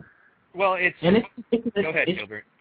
it's ridiculous too because most of the suggestions that have been made um, to Peter, he's actually reasoned and listened to, and if the suggestion was viable, it would be discussed with a lot of people. It would be put in a threat, but there is it's just a accusation that is based on on nothing. I mean, I can understand where it's coming from because there were some developers who really wanted us to be very soft on the trolls, and they made suggestions, and those weren't listened to immediately. So this is why I say that that he has maybe no interest in implementing what the movement at large wants, which is also a very weird estimate to make because you really can't the movement at large want with all these members and only a active a small part amount is active. So I mean it, it's a baseless claim. Uh, Peter has never been unreasonable in anything that has been suggested. Always treated it with sheer logic and if it's viable uh, for the website. He's never said something like, "Well, I don't want this on my website." Period. That's bullshit. Yeah, he's never that I, since I've known him been that rigid. And as a matter of fact, he's bent over backwards in so many different instances to the point where I've even said, Peter, how, how you know, you're a better man than me. You've got more patience than me. Yeah, absolutely. You know, um, and I, and I think uh, basically it's important that people understand that what we're trying to do actually protects free speech, free actual speech you know, I've said this before, and I'll say it again for anybody who's listening for the first time. When the founding fathers penned the concept of freedom of speech, they were talking about the right to constructively dissent, you know, to be able to say, well, I don't agree with this government policy, you know, because you didn't have that in a in a feudal society. You couldn't speak against the king. You know, um, what they didn't have in mind was uh, screaming "f you, you effing," you know, blah blah blah, I'll slit your throat, you know. They weren't thinking about any of that. And during that time period, what they were thinking was, well, you know, it, back then they had other ways of solving that. And I'm not suggesting this by any means, but you know, if you were to say something like the things that the trolls say around here to somebody back then, it'd have been like, all right, well, I'll meet you at dawn. We're going to draw pistols, and one of us is going to die. You know, that's how those people handled that stuff. It was never assumed that anybody would, you know, would be thinking that it was appropriate for us to to do all this crazy free speech stuff the way they're doing it. And that doesn't mean that I think we should alter free speech. It has to be the way it is. The racists have got to be able to say what they want to say, and you know, the, the all these people do. But free speech only applies, you know, to, towards you know, if you're if you're in a situation like obviously, I don't think, as I said earlier, I don't think we should be eliminating their right to say this on the street corner. It becomes a different thing when we have a forum or a meeting for a specific purpose. You know, if our meeting is about the zeitgeist movement and somebody wants to talk about cherry sundaes, again, um, you know, then we have the right to say, I'm sorry, but that's not relevant to what we're talking about here, you know. And more to the point, if we're trying to have a constructive conversation and somebody needs to make it their mission to be destructive all the time, um, then you, we have the right to tell them to leave. You know, and they say things like, you know, Jacque Fresco would never go along with that. I'm like, you know, if you went over to Jacque's house and started screaming, you know, he, he'd call the cops. He's not going to deal with that stuff. You know, he, you know, he could do his best, but you know, that a lot of the things that they don't understand is that yeah, we want to employ Venus Project principles to help people. But Venus Project principles, first of all, because Mr. Vickers is the first one to say that, for example, me as VTV, he always says, you know, half the stuff VTV says is not even in line with the movement's principles. I don't recall reading anywhere in any of my experience with the Venus Project that the movement's principles to help people with their behavior was to repeat rhythmic insults at them to change their behavior. Now, I'm just going to, you know, because there's more people here than me, I'm going to ask everybody else, you know, you people in the chat room, you know, the people on the call, have you ever read that, you know, um, abusing somebody until they change their behavior was in line with the Venus Project principles? completely I've ridiculous. Seen, yeah, I've never seen anything like that. That's Okay. I don't know where that even comes from. Oh, he he likes to say that he he knows the the stuff better than I do too. That's why I was kind of curious. So I mean, I know that he's going to inevitably post back on the forums again and all that, you know. So I challenge you, Mr. Vickers, since I'm sure you're still listening, if you can come up with anything in the Venus Project material that says that we're supposed to be, you know, abusing people to get them to change their behavior, you let me know. So Well, I think what's interesting as well is that people don't realize that even in like that same thing that you were saying about if someone was in your living room viewing this, you know what I mean? Even in a non-ownership world, uh, when you're accommodating it or when you're in a, a home, you're still not going to allow that, right? You're like no one would allow that. It's not okay, you know. Right. It's, it's just it's very a very silly concept. No, absolutely. You know, and that's you know, actually, you know, think about the fact that what's really happening when this happens. And we've pointed this out before too, because like, you remember Chidi, who's on a lot of my shows. He used to be really anti-ban, and I, I won him over by pointing out that if you want to be about freedom of speech, you can't tolerate that sort of aggressive behavior because for every one person that you're letting act like that in the you know in the name of free speech and expression, you lose like eight or nine people, you know, who either are too intimidated to talk or are just disgusted and leave. You know, that's kind of where I said earlier is that, you know, at that point the aggressive, abusive person becomes the moderator that you're scared of, the authoritarian, because they can yell at everybody until they shut up, you know, until they don't, you know, they don't say anything else. We saw the same thing with Matt G, you know, um, with some of the other trolls that we've had in the past you know, and we we do deal with this stuff on the forums, and sometimes people don't like it. But I think that one of the problems we're having is that now it's becoming harder and harder to differentiate between the the mods who might be making mistakes and the mods who are just being painted as as making mistakes. Like the day that Matt G uh, managed to get himself banned by Thunder, he was on the forums within moments. You know, this is after making somebody cry. Now, correct me if this is wrong, Thunder, but within moments, complaining on the forums about how Thunder supposedly abused his authority and banned him for no good reason and all that other crap. Now, is that that that's what took place? Um, well, what he what he failed to include, what he failed to put in there, was how many hours, and I actually counted them up the other day. Thirty-seven hours I sat silently listening to his rhetoric without doing anything all the while getting complaints, people sending me private messages saying, "Why are you not banning this person?" Um, so, you know, there was even one instance where a few of us, uh, even some stayed on longer than me. I sat and listened to his his uh, stuff for seven and a half hours, and so, and apparently he stayed on for another to total eleven hours.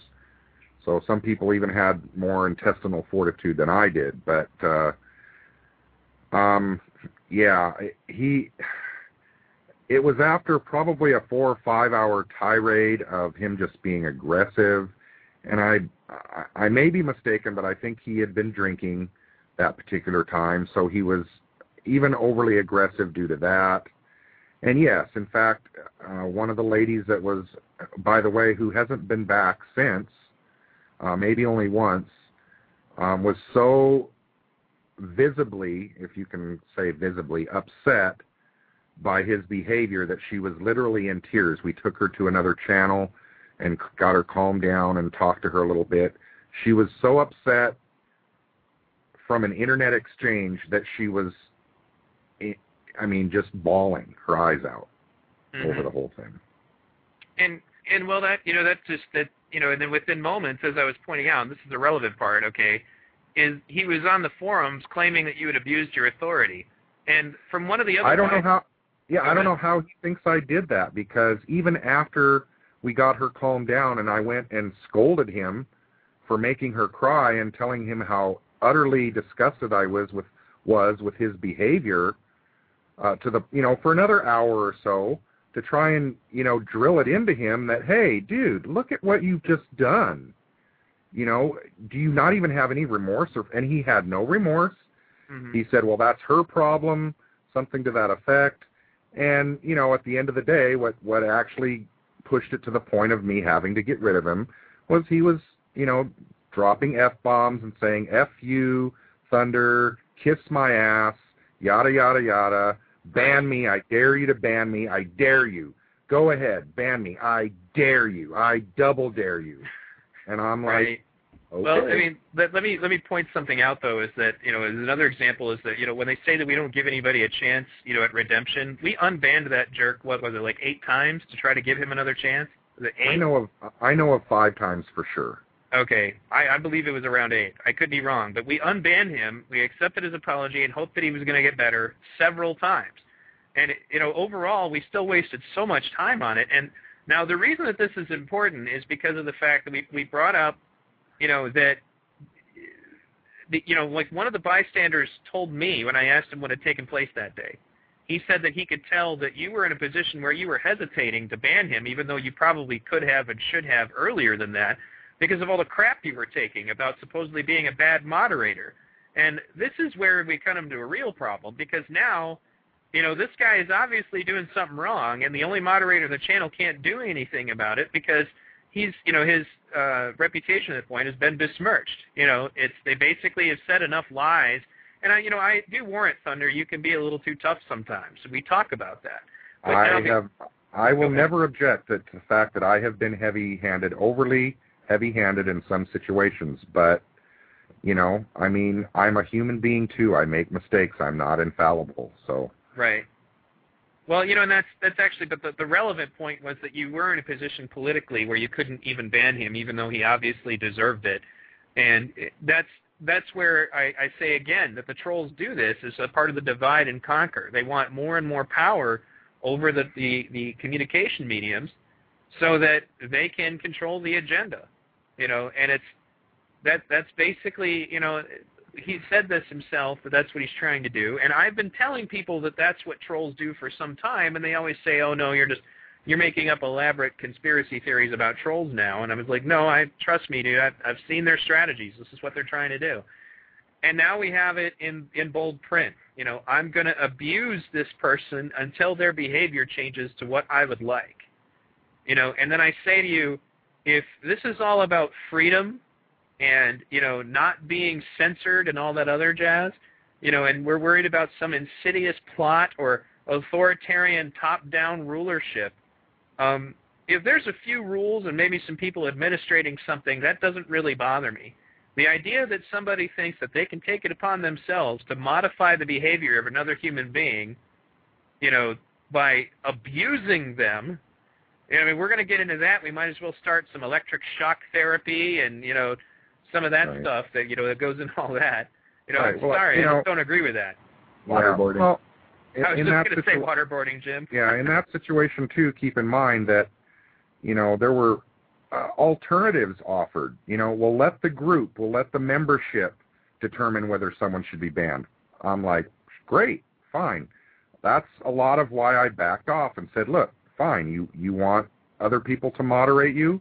You want other people to determine whether you should be here or whether you're welcome here or not. Great. I will sit back and listen and let the group handle it. And I, that's a lot of the reason that I didn't do anything. Uh, another reason was because I'm not going to get accused anymore of being heavy-handed. I'm going to sit back and let it run its course up to a certain point. But I'm sorry, when you bring somebody to tears, that's when I have to step in and say, this, you know, you just destroyed somebody uh, psychologically, and I'm not going to allow that. That's just not going to be allowed to go on in here. I'm sorry, I would not be doing the job that that I was asked to do if I would allow that to go on any longer. It's it's just not right on so many levels and anybody that denies that and says that I I just I don't understand their point of reference. I don't understand their thinking if they think that that's not right. Right, and it's not like uh, it's not like a heated debate or anything like that gets shut down. It's not like people's ideas aren't being are, are being crushed because uh, we've had some really uh, great conversations that uh, well, I, you know, maybe others would, would consider them differently, but I always thought that they were great. Um, that got really heated, you know, and where people were getting really passionate about what they were talking about, and it doesn't get shut down if it's constructive and it's going in the right direction, uh, and and you know.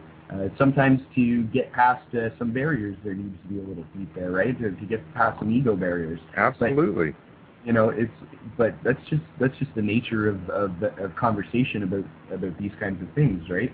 Uh, but yeah, when you start getting into ad hominem and you start actually, you know, trying to crush somebody verbally, it's definitely there's there's a line to be crossed. You know, Uh, go ahead, Gilbert. Or was that you keying up? I might have been wrong. Oh. No, it wasn't me. Oh, okay. Um, you know, it, it's funny is like when I posted this as a uh, a link, um, it's actually I, I stickied it in the public moderation area to try to make people aware of this.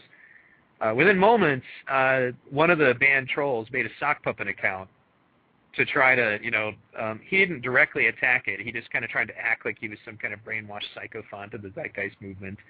Um, you know, and we basically confirmed that it was it was probably a sock puppet account for Bill, one of our other trolls that we've had to, you know, get rid of in the past, who's always been an apologist for for Cody.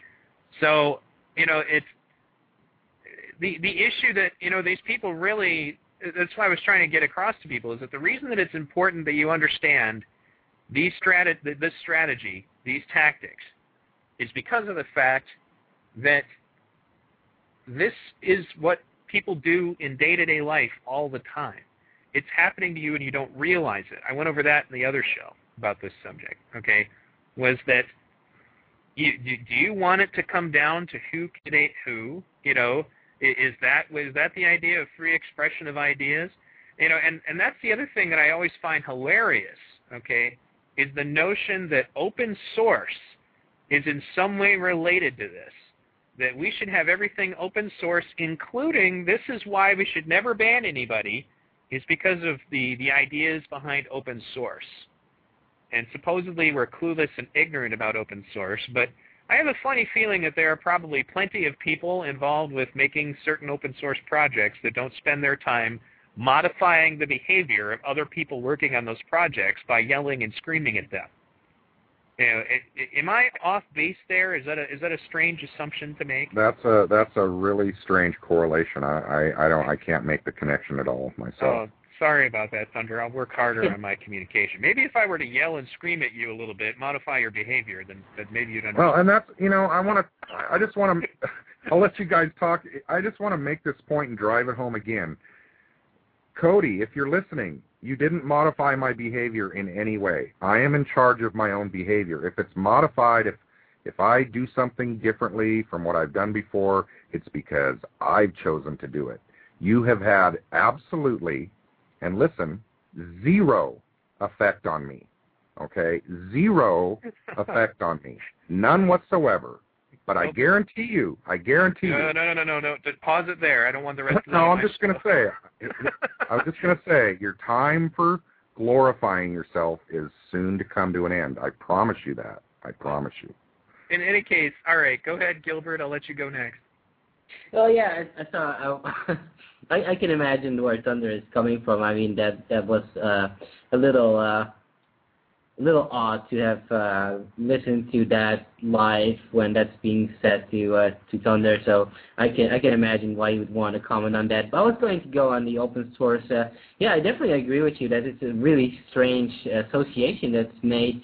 Uh, that for some reason we, we must open source everything and we must treat every human being with the same ideology. Uh, I mean, we've, we've, we we don't even need to go into detail. We've been over this, and everybody that really has an understanding of the movement and is that we are about using the technology that works for us and that works the best for us, and and it's not about uh, trying to use. Um, sorry to say, lesser software just because there's a certain ideology stick to it. Uh, yeah, I mean, a lot of the trolls came about just because of this reason, and I think that's very sad. I, I don't want to insult people, but really, I have no compassion for people that have left uh, the movement or have or, or have changed their opinion about the movement because of this. They need to look beyond whatever their little world worldview is. It's it's really sad. All right. Well, um, we have another caller. Let's see how this goes. Um, oh wait, they hung up. Oh, too late. All right. Um, all right. Well, anyway, uh, yeah. That being said, um, Well, can I say something yeah, on it as I well? was just going to pull you up for that reason. So go ahead. You're reading my mind.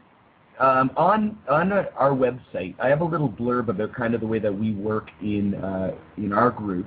Um, I, and I specified that it was the London chapter because it, it doesn't really matter. if This is like kind of kind of sort of the, the lines that we work with in our group.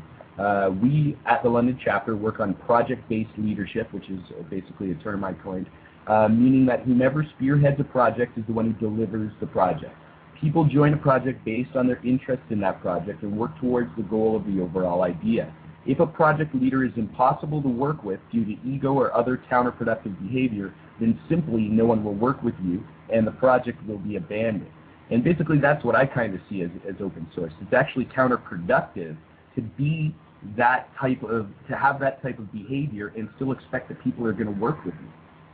All right. You know what I, No, absolutely. I don't see how you could get anything accomplished with that sort of behavior going on. Well, I've decided that I don't like your opinion of Linux, so I'm just going to start yelling and screaming at you until you comply. I'm going to modify your brain. Watch closely. Here it comes. You will bend, not me. And I'm not making that up. He actually said that once. All right, we we have this caller again. Let's see if this let's see who this is. How much you want to bet it's Bill?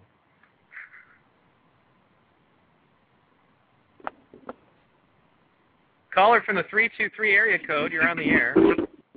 Hey, uh, you guys can you hear me okay? Yeah, we can hear you.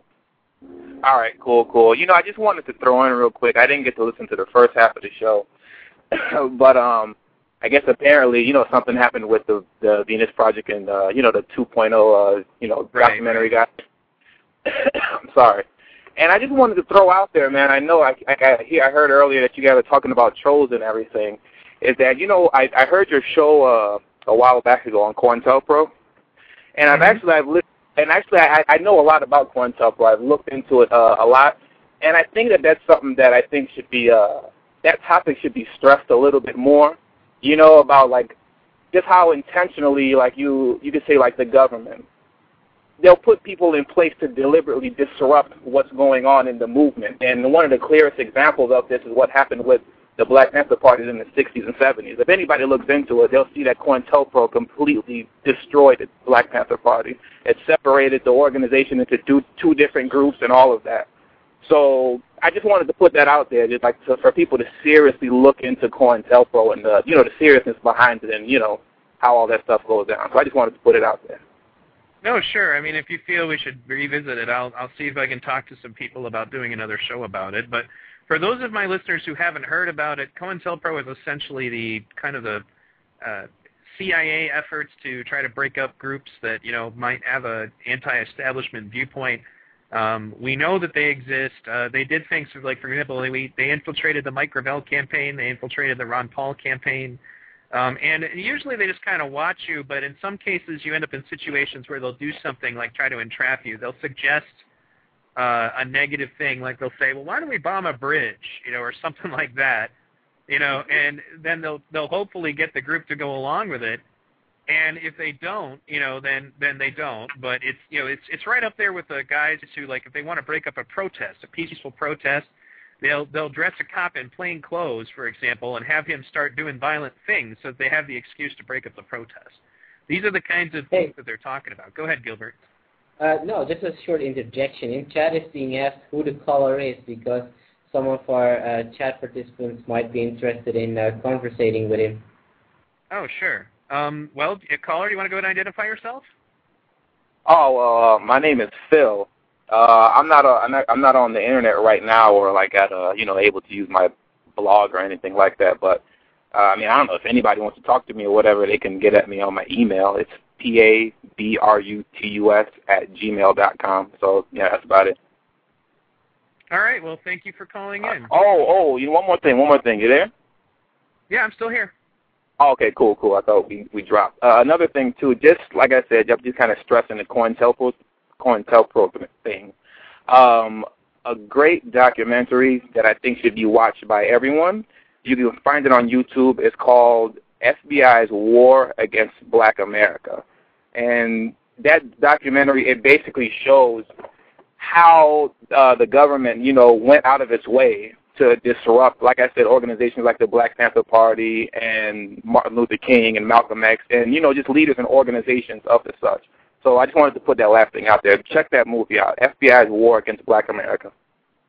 Sure, I read about that actually. The uh, uh, them going after like J. Edgar Hoover had a file on Martin Luther King, and they were tracking him Yeah. and all kinds of other silliness. Yeah, it's It's funny Yeah. too because some of the people out of the conservative right now say that Martin Luther King was some kind of charlatan or something. I, that's another reason I left the Ron Paul movement because some of the it wasn't Ron Paul by any means who was saying that, but there were people associated with the Constitution Party who said that stuff, and I was like, okay, I'm out of here. Later, you obviously got Right. your head somewhere else.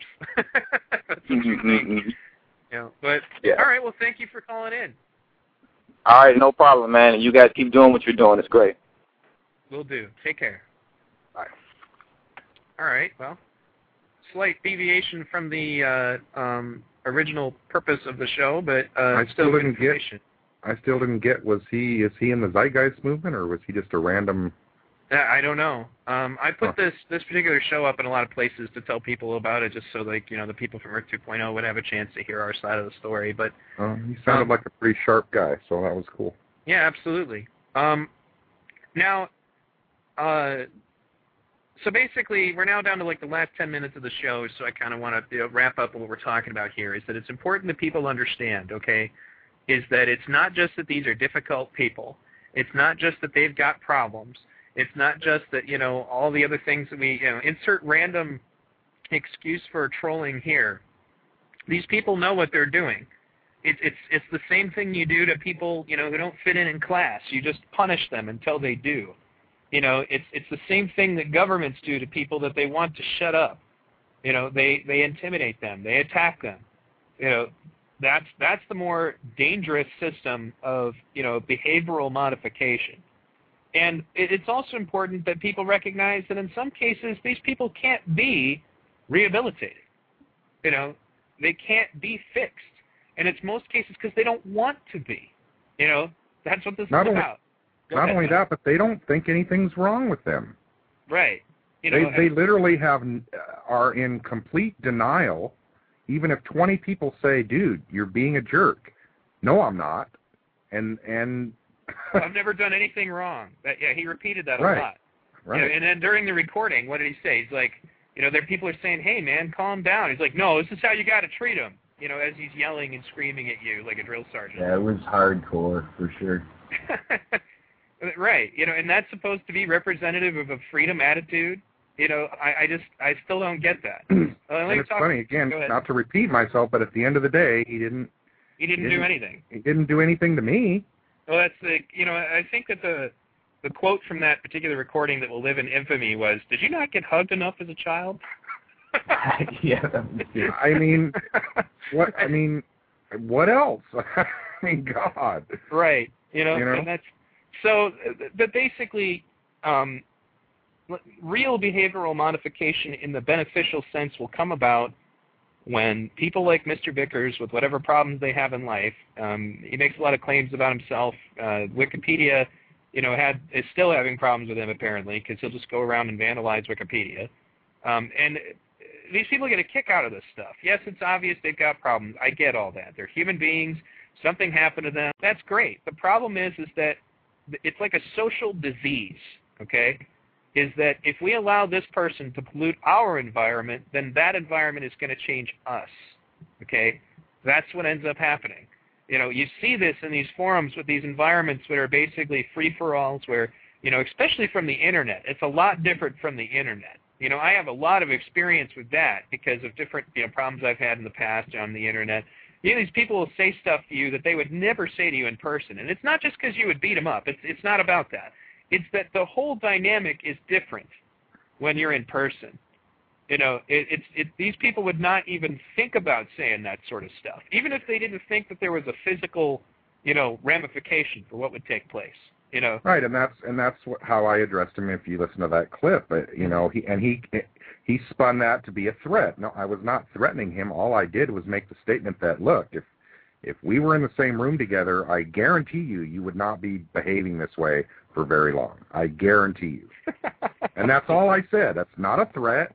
You this is the think stuff about- I was hoping not to put on the show, but all right, I, thank you. I'm sorry. I'm sorry. But, no, you know- fine. Go ahead. Uh, it's just oh, oh oh oh it's so easy to sit behind a keyboard and be brave you know keyboard bravery um meet me face to face and see how brave you are Well, yeah, and as I said, even if there wasn't any kind of physical altercation, it's just that it's these people are basically getting out, you know, their hostilities. And it doesn't just happen, you know, in internet forums. You know, when you're playing video games, we have a term for them. They're called griefers. You know, people who get off on ruining the experiences of other people in those games. This is another example of why it's like, no, it, it's not just that they're a troubled person. It's that part of their trouble is ruining the environment for other people. That that's something that they do to fulfill themselves. And at And- the end of the day, I'm not going to let him ruin the environment for a dozen people you Right. or more when it comes to the forums. And again, we do acknowledge that these people have got some environmental troubles, whatever they may be. We do acknowledge that. However, it's the way they're acting on them, the way they're allowing themselves to behave. And they are allowing themselves to behave a certain way. Right. And that's you know that's it's troublesome, but that's basically the, the the kind of the end of it. Really, is that you know there are proper ways of fixing people, but it requires that you have a lot more control over the environment of the person in question, and you can't do that over a chat room, and you can't do that in a forum. And, Right. yeah, go ahead, Gilbert. No, no, I was I was just agreeing with that. That's that's an argument that gets thrown out a lot that we can help people by talking to them, but really, if, if they understand um, how people's behavior is, well, how it is is adjusted, so to say, I can find the right English word to describe it.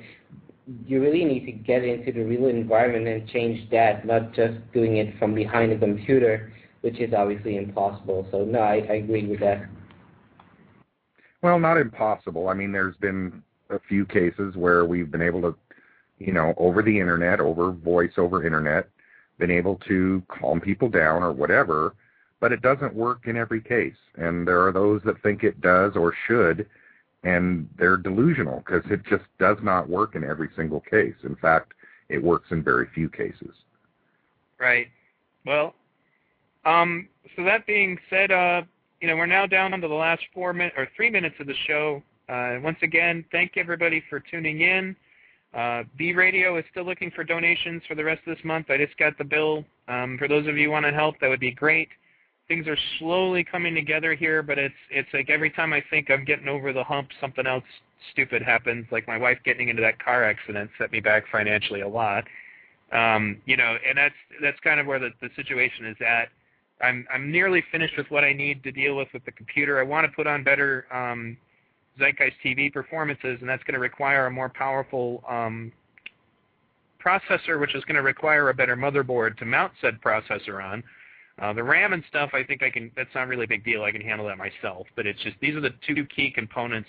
And after I have those, then I'm done. I'm I'm just going to go from there myself. So I appreciate everybody who's donated so far. We have been able to put some of the money towards some of these things, and uh, it was just that's the last two components that I'm trying to get dealt with that are really important. Um, and uh, once again, uh, you know, go to vradio.org, v-radio.org. Check out Must See TV, uh, my list of free-to-watch documentaries on the internet that are all pertinent to the Zeitgeist movement's ideals. Uh, you know, the archives of these shows are there um, in the archives tab. The Zeitgeist TV tab is there too. And um, I guess we're down to the last two minutes now, so I'm going to say, you know, uh, uh, I'm going to go with uh, Jim first, since you've said least so far. You know, well, you have any uh, parting statements on this? Um, yeah, just if if you want to continue to work together, you have to see eye to eye at least at a, Mhm. at a behavioral level um, where where you can actually remain or continue the uh, ability to communicate. Uh, if as soon as that's lost, it, the whole thing's lost, uh, and that's the important part, I think. All right. Well, actually, we don't have time for everybody to give parting comments because I want to leave us with some um, words from Jacque, Jacque and Roxanne. But thank you, everybody, for being on. Everybody say goodbye. Goodbye. Adios. All right. Here we go. This is Roxanne Meadows, And this is Jacque Fresco. and you're listening to V Radio.